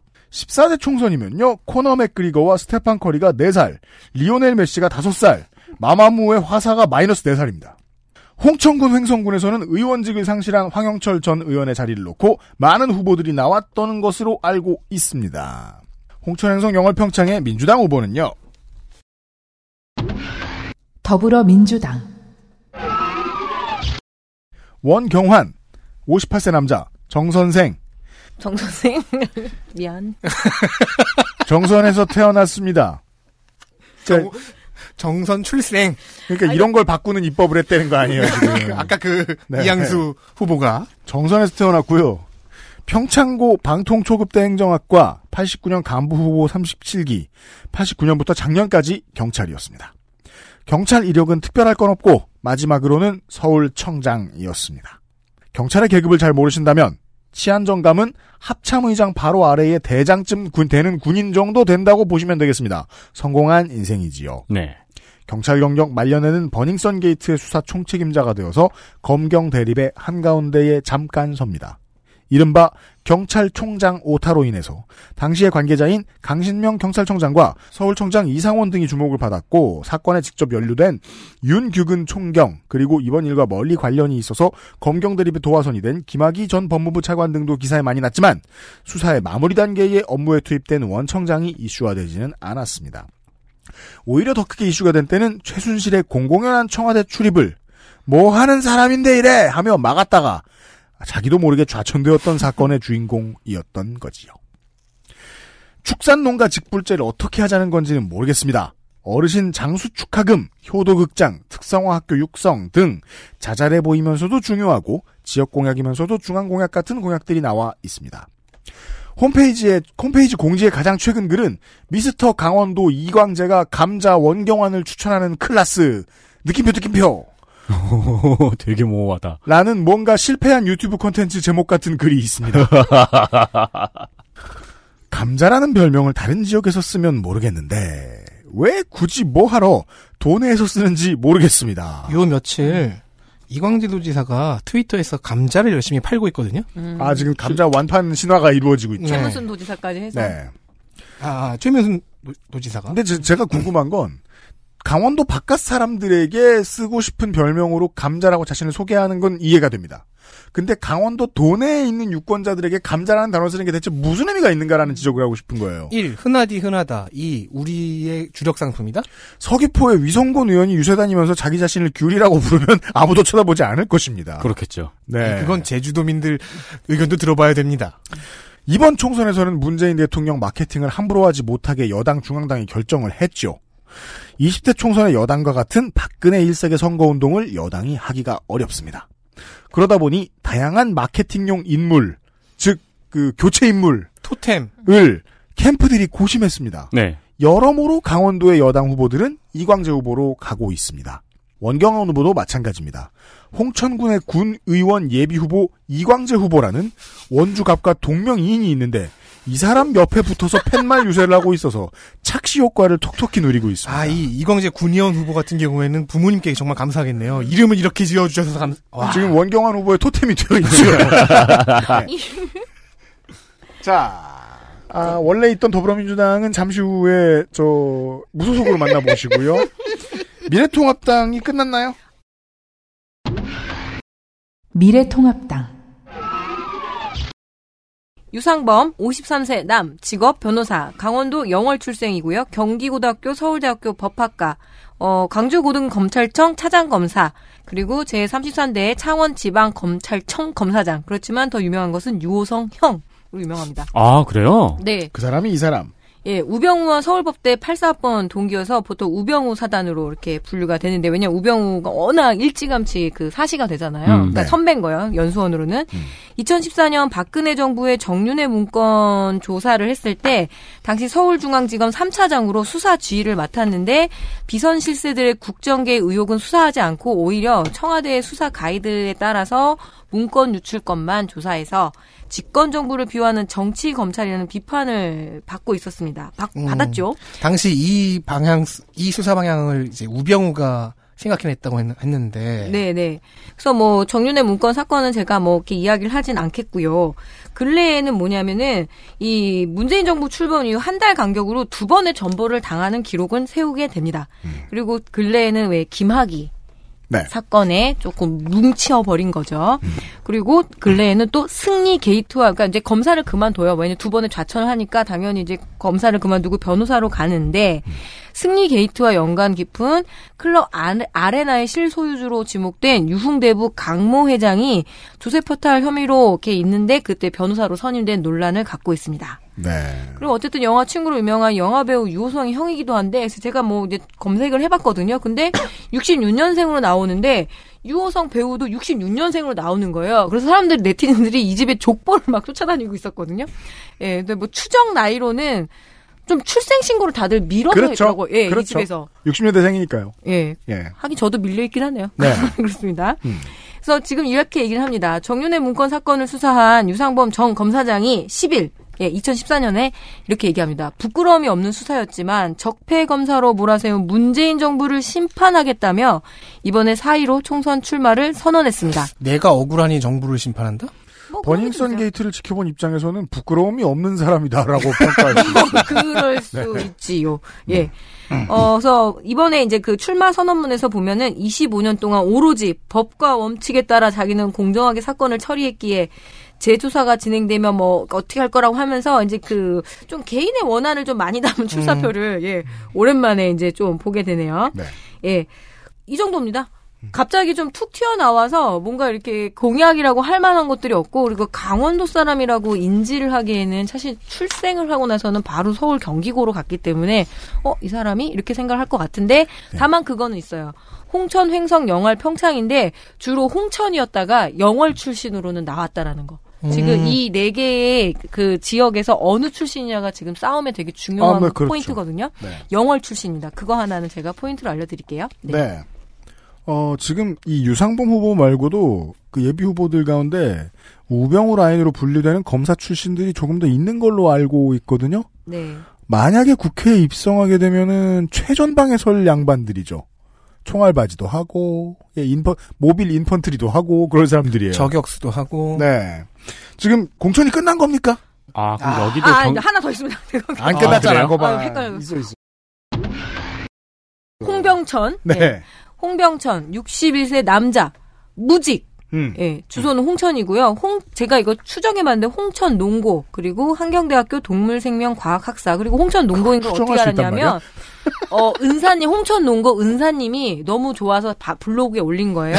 제자가. 병천이는 지난 수십 년 동안 한 번도 빠지지 않고 스승의 날에 왔다. 그래서 제가 그걸로 역추적을 했습니다. 아, 그렇죠. 자기 스승이 아닌데 갔을 리는 없죠. 네, 그렇죠. 그래서 그 동물생명과학, 그리고 강원대학교 동물생명과학과 농학박사가 옛날에는 그 축산과라고 얘기하죠. 하긴 선생님들이 가라 축사를 써줄 일은 또 없죠. 아, 그렇죠. 예. 뭐 개인적인 인연이 말하면 제가 홍천농고 양계반 친구들 졸업 전에 가서 강의 한번 했거든요. 그래서 계란 엄청 얻었었어요. 예, 도로교통법 음주운전 2001년에 150만 원 받았고요.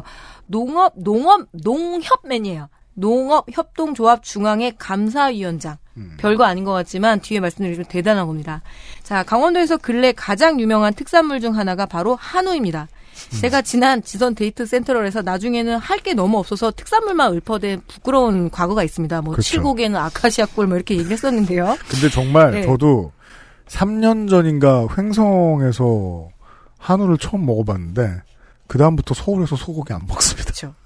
그래서 이번 총선은 그러지 말아야지 했는데 홍천 한우 이야기를 하게 되네요. 네. 자, 횡성 한우 못지않게 홍천 한우도 굉장히 유명합니다. 거래량이나 인지도 면에서 강원도 한우가 발군인데요. 통합당 홍병천 후배가 홍천 축협 조합장 3선을 한 인물입니다. 와. 조합장 3선은 국회의원 3선급이라고 저는 생각을 합니다. 그리고 이게 네. 축협이기 때문에 더 중요한 동의합니다. 거죠. 그리고 농협중앙회 이사를 지냈는데요. 이 사람이 이 지역의 돈킹일 가능성이 높아요. 그렇죠. 예. 마사회와 농협감사나 이사, 이거는 하늘이 내리는 자리라고까지 하는데 저 정도의 저력이 있는 인물이라는 거죠. 그러니까 여기서 왜 공천이 저렇게 낯선 사람이 그런 게 아니다라는 걸 말씀드린 겁니다. 지금 저 우병우 라인이 지금 거지로 보이기 시작했죠. 예, 사실 그쵸. 그 돈으로 뭘 하려고 왔어 이런. 국회의원 시시에서 안 나오는 자리잖아요. 이번에 하향 지원? 응. 와, 지금 사시나무 떨고 있어야 되겠네요, 지금 그러니까 유상범 후보가. 유상범 변호사를 바로 단수 추천 안 하는 거죠, 지역에서. 그리고. 무서워서. 예, 홍병천 후보의 경우에는 당에 대한 충성도가 상당히 높았던 것으로 보입니다. 그래서 이번에 그래서 경선 후보로 낙점을 받았겠죠. 이거 경선 있었어요. 궁금하다. 제가 이런 말 선거방송에서 안 하는데 경선 결과 아주 궁금하네요. 저도요. 그래서 새누리당, 한나라당, 자유한국당 계속 꾸준히 이게 순정을 지켜왔습니다. 네. 지역 농협은 정치와 경제 그리고 사회와 문화 모든 것의 총 집산지인데요. 홍병천 후보도 미래통합당의 전신인 한나라당, 새누리당, 자유한국당에서 활동을 굉장히 맹렬히 하고 끊임없이 지역 정치에 도전해 왔습니다. 지역에서는 농협이 농업계를 아우르는 한 축이라면 번영회라는 굵직한 오피니언 그룹들이 있습니다. 상가번영. 예. 맞아요. 근데 홍천군 번영회장님도 역임하셨습니다. 와. 네. 이 사람이 무직이라고 쓴 이유를 알겠습니다. 네. 우습거든. 직업이다 무엇이냐 이러마. 변호사가 뭐니 막 이러면서. 직업을 왜 가진단 말이더냐. 예, 2010년에 홍천군수에 도전했었고요. 2014년에도 홍천군수 재도전을 했었습니다. 근데 또 의외로 군수에서는 낙선을 했네요. 두 번이나. 홍천은 아마 좀 지역의 역학관리들이 제가 좀 복잡하다고 얘기 들었었거든요. 어쨌든 그래서 이제 이번 그때 이제 2014년에 무슨 일이 있었냐면 홍천군수 재도전을 했었는데 중간에 사퇴를 하면서 이런 말을 남겨요. 학연, 인연, 지연을 떠나 사퇴하겠다. 그렇다면 이 세 가지가 문제가 된 건데 혹시 선배급시 나왔나? 이런 지역 서열에서는 밀렸군요. 예, 짬밥에서 밀렸던 것일까 싶어요. 예, 제가 이렇게 홍병천 후보의 과거 군수 출마 경력까지 읊조리는 이유는 청취자분들은 다 아실 겁니다. 없다는 거예요. 지금 현재 갑자기 자기도 되게 좋았을 것 같아요. 컨텐츠 없다. 컨텐츠도 없고 하다못해 그 흔한 출마의 변도 없고 제가 녹음하기 한 이틀 전에 부랴부랴 이렇게 선관위에 등록을 했습니다. 네, 직업도 필요 없는 사람이 컨텐츠가 무슨 소용이 있습니까? 그러니까요. 네, 그래서 아마 지금 준비하고 있으리라 믿어 의심하고 한 가지 더 말씀드리면 믿어 의심하고 계세요? 믿어 의심합니다. 그런 거 필요 없다니까요. 네. 예. 그 역대 그 농협중앙회가 항상 그 부정 비리 이런 걸로 많이 이야기가 나잖아요. 네. 역대 감사위원장들이 이사 출신들이 그 농협중 회장들이 감사를 맡으면 안 되거든요. 왜냐하면 다 같이 짬짬인데 그중 한 명이기도 합니다. 예. 그 지역의 마피아군요. 네. 네. 이런 후보가 저런 후보와 경선을 치를 거고요. 통합당은. 자, 민생당 후보는 춘천 을 지역구로 갔습니다. 로 갔다! 자, 그럼 비었고요. 자, 맞다. 김성수 후보. 어째 날 딱 보면서, 오, MEU? 이랬는데, 춘천으로 갔어요. 지역구의 국회의원 예비 후보들을, 지금 나와 있는 셀렉션으로는 모두 만나보셨고요. 네, 한 명이 네. 더 있습니다. 잘못했습니다. 아, 이분, 우리 집에 있던 분. 그렇죠. 현재 선관위에는 아직 더불어민주당으로 등록이 되어 있죠. 그렇죠. 네, 이분은 스테판 커리가 4살 때부터 국회의원을 하십니다. 화사 씨가 마이너스 4살일 때부터. 네. 나 국민학교 2학년 때. 네. 무소속.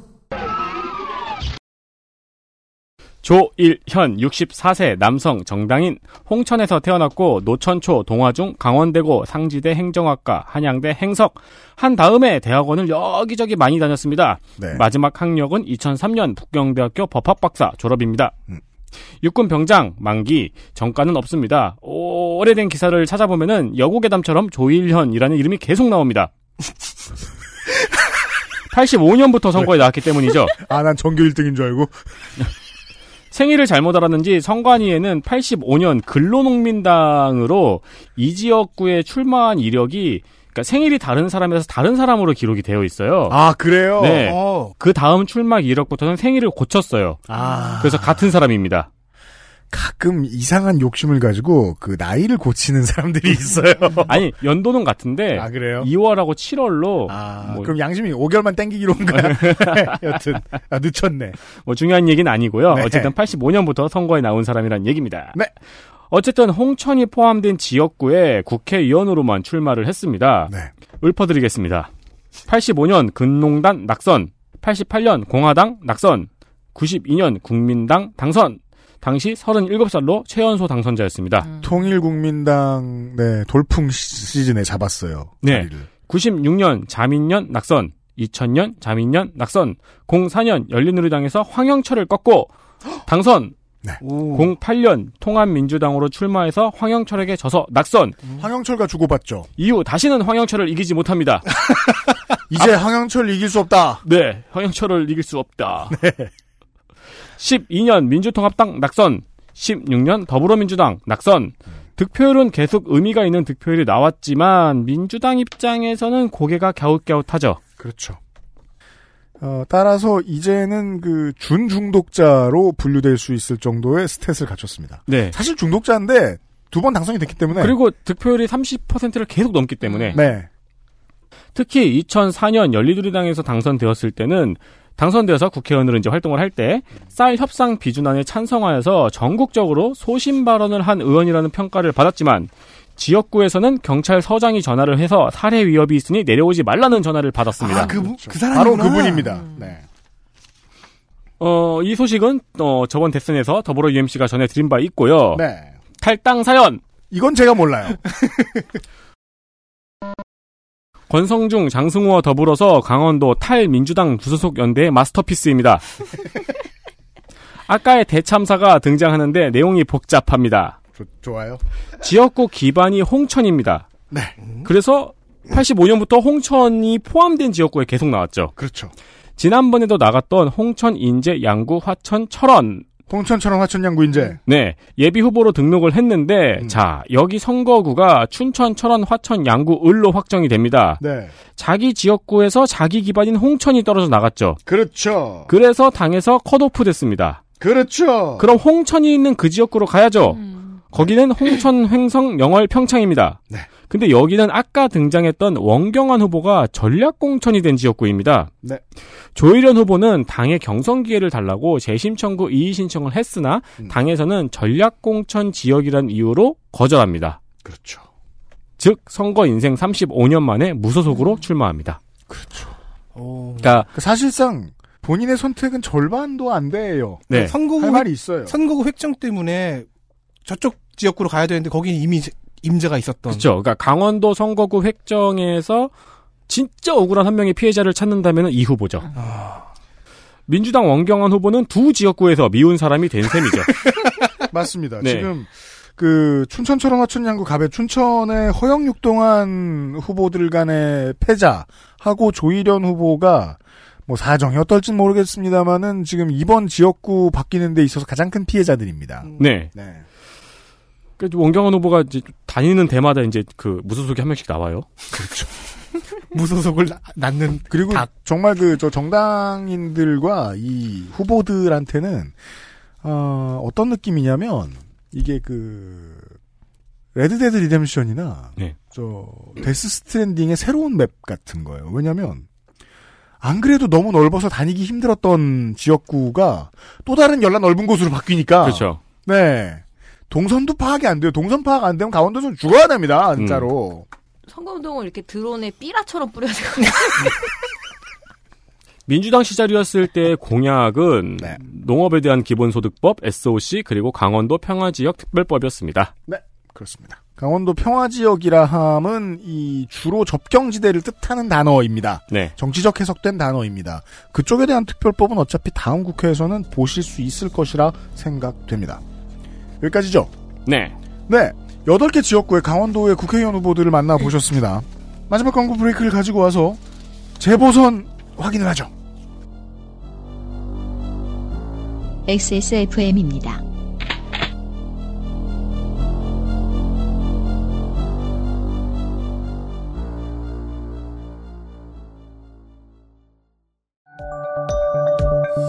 글로벌 판매량 넘버원 노트북 브랜드 레노버에서 게이밍 노트북을 제작한다면 프로게이머를 위해 최적화된 리전 Y 시리즈를 XS몰에서 확인하세요.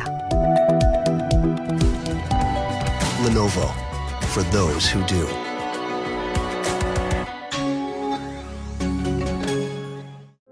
아름다운 재단은 18어른의 건강한 자립을 응원합니다. 아름다운 재단 18어른 캠페인. 강원도 재보궐선거 고성군수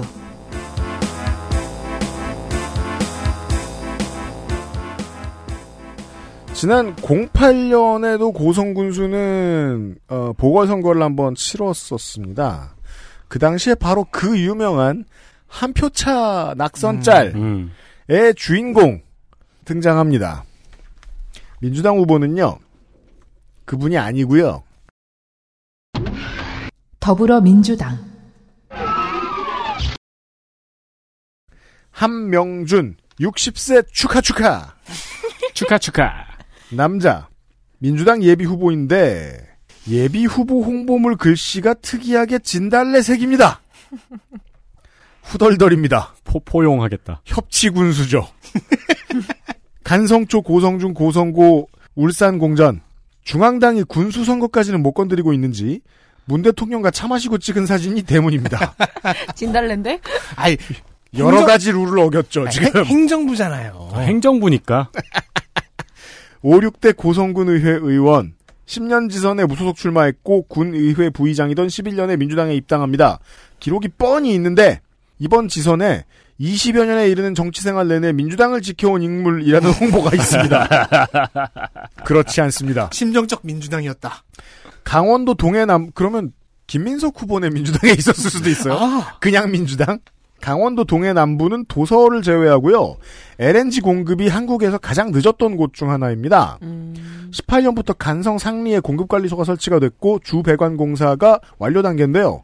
아무래도 군의회 출신이라면 이 공적을 자랑해야겠지요. 군수공약은 만드는 중인 것 같고요. 미래통합당 윤승근, 예, 발음 잘 하셔야 됩니다. 예, 나이는 65세, 성별 남자. 직업은 정당인입니다. 출생은 예, 강원도 고성이고요. 학력은 경동대학교 사회복지 경영학부를 졸업을 했는데 지난번 데이터 센트럴에서 한번 다룬 사람입니다. 네. 예, 일단은 강원도 고성군 거진면에서 태어나서 고성 거진초 그리고 고성중 고성고등학교 경동대학교 사회복지 경영학과를 졸업을 했고요. 1995년 제1회 전국 동시 지방선거에서 민주자유당, 그러니까 민자당 후보로 강원도의회 의원 선거에 출마해서 당선되었고요. 1998년 제2회 지방선거에서 한나라당 후보로 강원도의회 의원 선거에 출마를 했는데 그때는 낙선을 했습니다. 독특한 경력으로는 화장품 가게. 아모레 퍼시픽이라고 저번에 말씀하셨죠. 네, 오랫동안. 그거 80년대부터 운영을 해서 이게 생각보다 방판으로는 돈을 벌고 있다. 그때도 그렇죠, 얘기한 것 같은데요. 그렇죠. 이번에 이 고성군수의 재보궐선거에 다시 도전을 2년 만에 한 거죠. 네. 뭐 2년 동안 재산을 얼마나 까먹었는지는 혹은 불렸는지는 모르겠지만 그 당시 재산이 45억 정도였던 걸로 기억을 네. 합니다. 그래서 그때 방판이 특히 이 아모레 퍼시픽에서 엄청난 그 권력이 그렇죠. 있다. 이렇게 파워가 있다라고 얘기를 했었고요. 네. 윤승근 후보 우리가 그 2010년대, 2000년대부터 매우 유명했던 짤인 한 표의 소중함이라는 네네. 제목의 짤로 유명한 강원 고성군수 한 표차 당선 낙선이 결정됐던 바로 그 짤 있죠. 방송 짤. 거기에서 진 분입니다. 거기 진 분을 평생 맡고 있습니다. 그 다음에 좀 더 불온한 차로 패하고 필생의 라이벌이 작고한 후에 그렇죠. 야, 군수가 되어왔죠. 네, 2014년 6회 지선 때 새누리당 강원 고성 군수에 당선이 됐었습니다. 군수는 초선이에요, 여전히. 그래서 기대를 해보겠습니다. 별게 없다는 뜻입니다. 부실하지만 이 정도로. 죄송합니다. 그렇습니다. 네, 뭐, 그저 후보가 부실한데 어떡해요. 무소속 후보가 있습니다. 무소속. 김규식 60세 컨그레츄레이션. 네. 다 모여서 환갑 파티 하세요. 그러니까요. 전국 환갑 대회 이런 네. 거 하세요. 역시 환갑 버킷리스트는 출마입니다. 일찍 죽게 해줘요. 자, 남성 무직 고성고 국립경기공업전문대 현재는 서울과학기술대입니다. 이곳에 공업화학과를 졸업했습니다. 네. 09년 음주운전으로 벌금 100만 원을 냈습니다. 정체를 알기가 좀 어려워요. 이분의 네, 그렇죠. 네. 이름이 참. 전 강원도 환동의 본부 기획총괄 과장이었습니다. 네. 환동의 본부가 뭐하는 곳일까를 찾아봤는데 강원도 동해의 수산정책, 어업지원, 어업인 경제 및 복지, 해양의 환경과 연안통합 관리를 맡고 있습니다. 네. 모든 일을 맡고 있는 것 같은데 바다의 왕자. 그렇죠. 리바이어던? 네, 거기에 기획총괄 과장을 맡았습니다. 아니 리바이어던 시기나 되는 사람이 출마를 해서 못하는가? 그러니까 그가 곧 시스템인데. 네, 그러니까 뭐 거기에 장이 아니니까요. 네, 환동의 본부라는 지역의 중요한 곳의 기획총괄 과장을 맡았습니다. 그리고 강원도 국제관광정보센터 소장이었습니다. 여기는 그냥 강원도의 국제관광정보를 맡은 곳입니다. 혹시나 싶어서 알아봤는데 그게 맞더라고요. 근데 두 개가 다 국제적이네요. 환동이면은 사실 일본도 러시아도 그렇죠. 포함하잖아요. 네. 북한도. 33년의 공직 경험을 강조합니다. 고성군수를 위해서 명예퇴직을 하고 출마했다고 합니다. 어머. 아, 그렇군요. 네, 그렇기 때문에 아까 그 민주당 후보의 저격에 맞았죠. 그렇군요. 이 사람이었구나. 네. 이 사람이군요. 와, 왜 통합당 후보가 아니고 이 사람을 센가 봐요. 그렇죠. 네.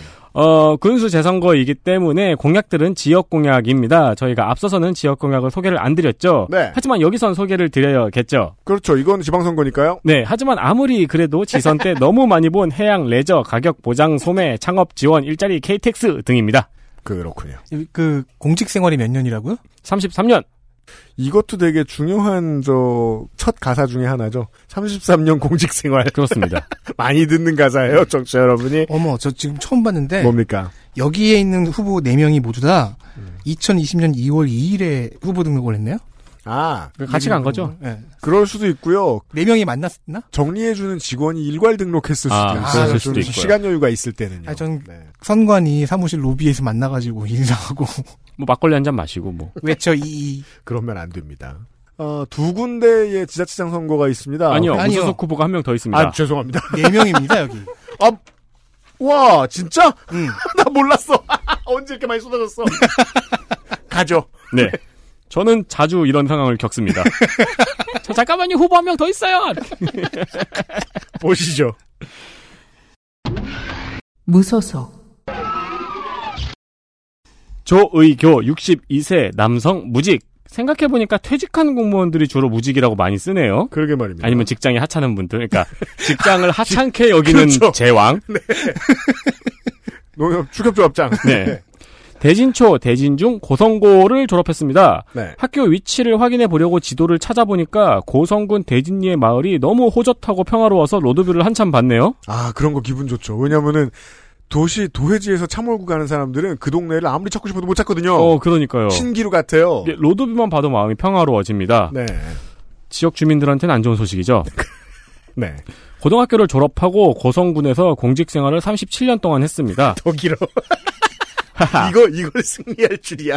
33년이나 했는데. 그러니까 그 김규식 후보보다 3살 연상이니까 그 나이상으로는 1년 일찍 더 들어간 거네요. 그러네요. 그리고 이제 김규식 후보는 거기 환동의 본부와 관광센터에서 업무를 했는데 이분은 예. 군청에서 업무를 했죠. 네. 이 후보는. 기록을 두루 보면은 고성군에서 다양한 직책을 거쳤습니다. 네. 자, 고성군 기획감사실장일 때의 기록을 하나 찾았습니다. 뭡니까? 2011년 강원 고성신문의 기사입니다. 네. 때는 행정감사. 하명한 군의원이 주민등록은 고성으로 해놓고 실제로는 속초에 사는 공무원들이 출산양육지원금을 받고 있으니까 이걸 환수해야 한다고 지적했습니다. 네. 당시 이에 군수는 문제가 있다고 인정을 하면서 답변을 얼버무렸습니다. 하지만 조의교 기획감사실장은 그건 사실 위법이 맞다. 정공무원이 하지만 교부세를 한 푼이라도 더 받으려고 우리가 그걸 방치하고 있다 라고 당당하게 말합니다. 와, 이게 행감 되게 재밌을 것 같아요 보면. 그 사람들이 어차피 속초로 주소를 이전하면은 속초에서 지원금을 받으니까 그리고 고성에 있으면 고성에서 지원금을 받으니까 부당 수령은 아니다. 이게 이렇게까지 솔직하게 국정감사에서 말할 수 있는 장관은 드물어요. 그렇죠. 행감에선 이런 장면을 볼 수 있어요? 네, 그렇게 당당하게 말했습니다. 네. 이에 군의원이 종이장 인구수가 늘어나는 게 중요한 게 아니다. 이게 누굴 위한 것이냐라고 따졌어요. 네. 그러자 조의교 기획실장은 교부세를 더 받는다고! 라고 다시 맞섰습니다. 와, 강하다. 와, 의원은 의원 마음이 너무. 네. 이게 이제 근데 이쪽 지역에서는 요게 약간 지역 주민들의 속이 상하나 봐요. 이게 네, 그렇죠. 한 주민이 올린 글을 봤는데 이 고성의 가장 큰 기업은 군청하고 그러니까 공무원들하고 군인들인데 그렇죠. 이 사람들 거의 다 속초에서 왔다 갔다 하면서 돈은 속초에서 다 쓰고 예, 그러고 있으니까 이 고성의 주소지를 두고 고성에서 출퇴근하는 군인들하고 공무원한테 마음이 더 간다 막 이런 글도 있더라고요. 네. 그러니까 군의원이 이런 질의를 했겠죠. 그렇죠. 2013년 주민생활지원 과정에서 명예퇴임을 했습니다. 네. 그리고 2014년 고성군수 새누리당 예비후보로 등록을 합니다. 당시에 언론 보도를 살펴보면 2014년입니다. 네. 37년간 고성군의 주요 부서를 두루 거친 공직 경험과 해외 연수 등을 통해 쌓은 자유로운 상상력을 강조하고 있습니다. 이거는 지금은 말할 수 없는 자랑이죠. 네. 연수를 많이 갔다 내가! 자유로운 상상력을 쌓았다! 네. 세상이 바뀌었음을 실감하게 합니다. 그러게요. 하지만 2014년 고성군수 출마는 선관위 기록에 남지 않은 것으로 보아 본선행은 실패한 것으로 보입니다. 예. 2018년 지선은 왜인지 쉬웠던 것 같고 이번 재선거에서 자유한국당 예비후보로 등록했습니다. 그러나 경선에서 컷오프 당하고 무소속으로 출마합니다. 공약은 가칭 고성 외국어고 설립, 화진포 국가정원 조성, 원암 명파 내륙 관통도로 개설 등입니다. 고성군수의 4명의 후보들을, 5명의 후보들을 만나, 4명이죠. 4명의 후보들을 만나 보셨습니다. 네. 오늘 시간의 마지막은 재보궐선거 횡성군수 후보들입니다. 강원도. 재보궐선거. 횡성군수.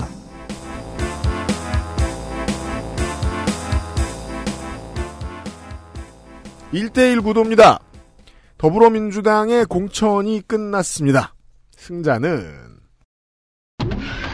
더불어민주당 장신상 63세 남자. 피자가 왔나 보네요. 잠시만요. 네, 여보세요. 고맙습니다. 아니 끝나고 갑니다. 네.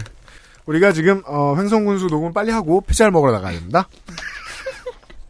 장신상 63세 남자. 나이 먹고 부르면 어색할 이름은 샛별이나 초롱이만 있는 줄 알았는데 신상이도 그러한 듯합니다. 선거에 나오면 신상이 까이잖아요. 당선돼서 잘 못하면 개까여요. 네, 지금 무서운 건 신상털이. 저는 키가 궁금하네요. 횡성군 공근면생 수백 초 횡성 중 춘고 방통대 행정학 전과 없고요. 공근 면장, 횡성 읍장, 횡성군청 자치행정과장 등을 거쳐서 38년. 점점 늘고 있어요. 최장수 공무원은 몇 년에 먹었을까요? 33, 37, 38. 몇 년 하셨을까? 자, 38년 근속 공무원 출신입니다. 퇴임 후에 환갑이 되어서 초선 군의회 의원으로 선출직을 시작했고. 역시 환갑 출마. 그렇죠. 버킷리스트.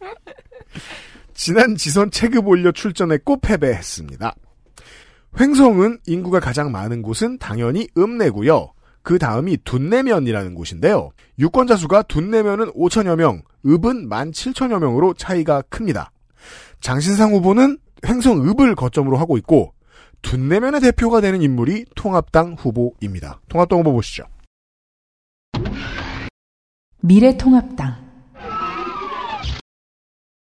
박명서 남자 이분도 이 사람도 60세 축하드립니다. 따라라라라. 네. 그러니까 좀 이렇게 60세 배틀이 많네요. 네. 환갑 배틀. 우리가 이것을 120 배틀이라고 불러볼까요? 멋있게. 아니죠. 이게 그 60은 한 갑자잖아요. 네. 한 갑자 배틀이죠. 네. 다 같이 모여서 그냥 진짜 생일 파티라도 하면 좋을 것 같아요. 직업은 자영업이라고 이야기를 했는데 자기가 이렇게 얘기를 하거든요. 38세 지방정치에 입문하였다라고 얘기하는데 그러면 역시 정치는 자영업에 가깝긴 하거든요. 딱 그렇게 말을 쓰고 있으니까. 횡선 둔내면 출신입니다. 네. 둔내초, 숭덕중, 신일고 그리고 상지대 자원공학과 졸업했습니다. 네. 전과 독특합니다. 또 손으로 써서 귀엽습니다. 도박인데 궁서체로 그러니까 반성을 굉장히 하는 느낌이지 않아요? 이거 원래 워드 프로세스로 써야 되는데 손글씨로 자기 손글씨인가요? 도박 썼습니다. 1991년에 100만 원입니다. 꽤 큰 도박으로. 그리고 본인이 쓰에 썼을 때 그냥 저 숫자 7자리만 써도 되잖아요. 100만 써도 되잖아요. 벌금 100만 원 몰수. 이게 억울했던 거지. 벌금이랑 몰수랑 다르지 않나요? 잘못 쓴 거죠. 그렇죠. 네. 네. 이거 몰수는 원래 벌금 따로 내고 판돈 몰수 당하는 거잖아요. 네. 그럼 벌금 100만 원 플러스 슬래시 몰수일 수도 있어요. 네. 그러면 60세인데 91년이면은 몇 살이죠? 거의 좀 젊었을 때 좀 만진 걸로. 32살 때. 네. 확실한 건 모르지만 지방에서 고스톱 좀 치셨나 봅니다. 한참 많이 할 때죠. 네. 제34대 군의원, 그리고 제4대 군의회 의장, 그리고 동계 오륜 유치위원장, 그리고 새마을 회장 등 지역에서 보통 이렇게 얻어야 될 직책들은 계속 얻으면서 지역 정치에서 열심히 한 걸로 보여요. 상관없는 얘기인데, 동계올림픽 관련해서 이제 저 지역 주민들의 자치기구들이 많이 나왔어요. 강원도에. 근데, 꼭 동계올림픽이라고 안 하고, 동계 오륜이라 그런다? 왜 그러는 거지? 몰라, 나도! 귀엽더라고요.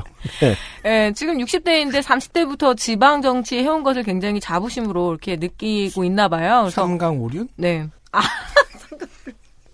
동계 삼강오륜. 물론 강원도가 주로 동계입니다만. 작년 연말에 어쨌든 여론조사 기관인 UMA 리서치에 이렇게 의뢰를 해서 했더니 적합성 물어봤더니 이렇게 1위로 나와서 이 부분에서 계속 밀고는 있는 거죠. 22.6%로 지금 이렇게 횡성 군수 재보궐선거에서 가장 적합한 인물이다 이렇게 이야기를 했는데요. 지역의 보궐선거인 여서 그런지 공약의 의미가 사실 어디 있을지 모르겠는데 박명수 후보가 이렇게 얘기했습니다. 산적한 횡성의 문제를 해결하겠다고 하는데 산적한 횡성의 문제가 뭔지는 잘 모르겠어요.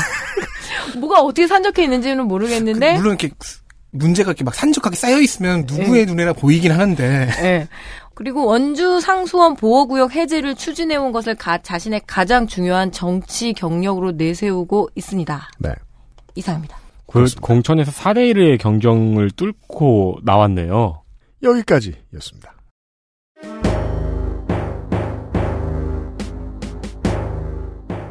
저희들이 지금 오늘 강원도 방송을 녹음을 해보니까요. 큰일 났다는 생각이 절로 듭니다. 그 얘기를 지난번 집어치서 오랫동안 들어주신 청취자 여러분 감사드리고요. 강원도가 대체적이 아니라 총체적인 혼란이고요. 정비를 열심히 해서 내일 이 시간 충청북도 조금 더 가벼운 방송으로 인사를 드리도록 하겠습니다. 충청은 이렇게 혼란스럽지 않을 거라고 기대해봅니다. 충북에서 만나요. 4명의 노동자 물러갑니다. 안녕히 계세요. 안녕히 계세요. XSFM입니다. I, D, W, K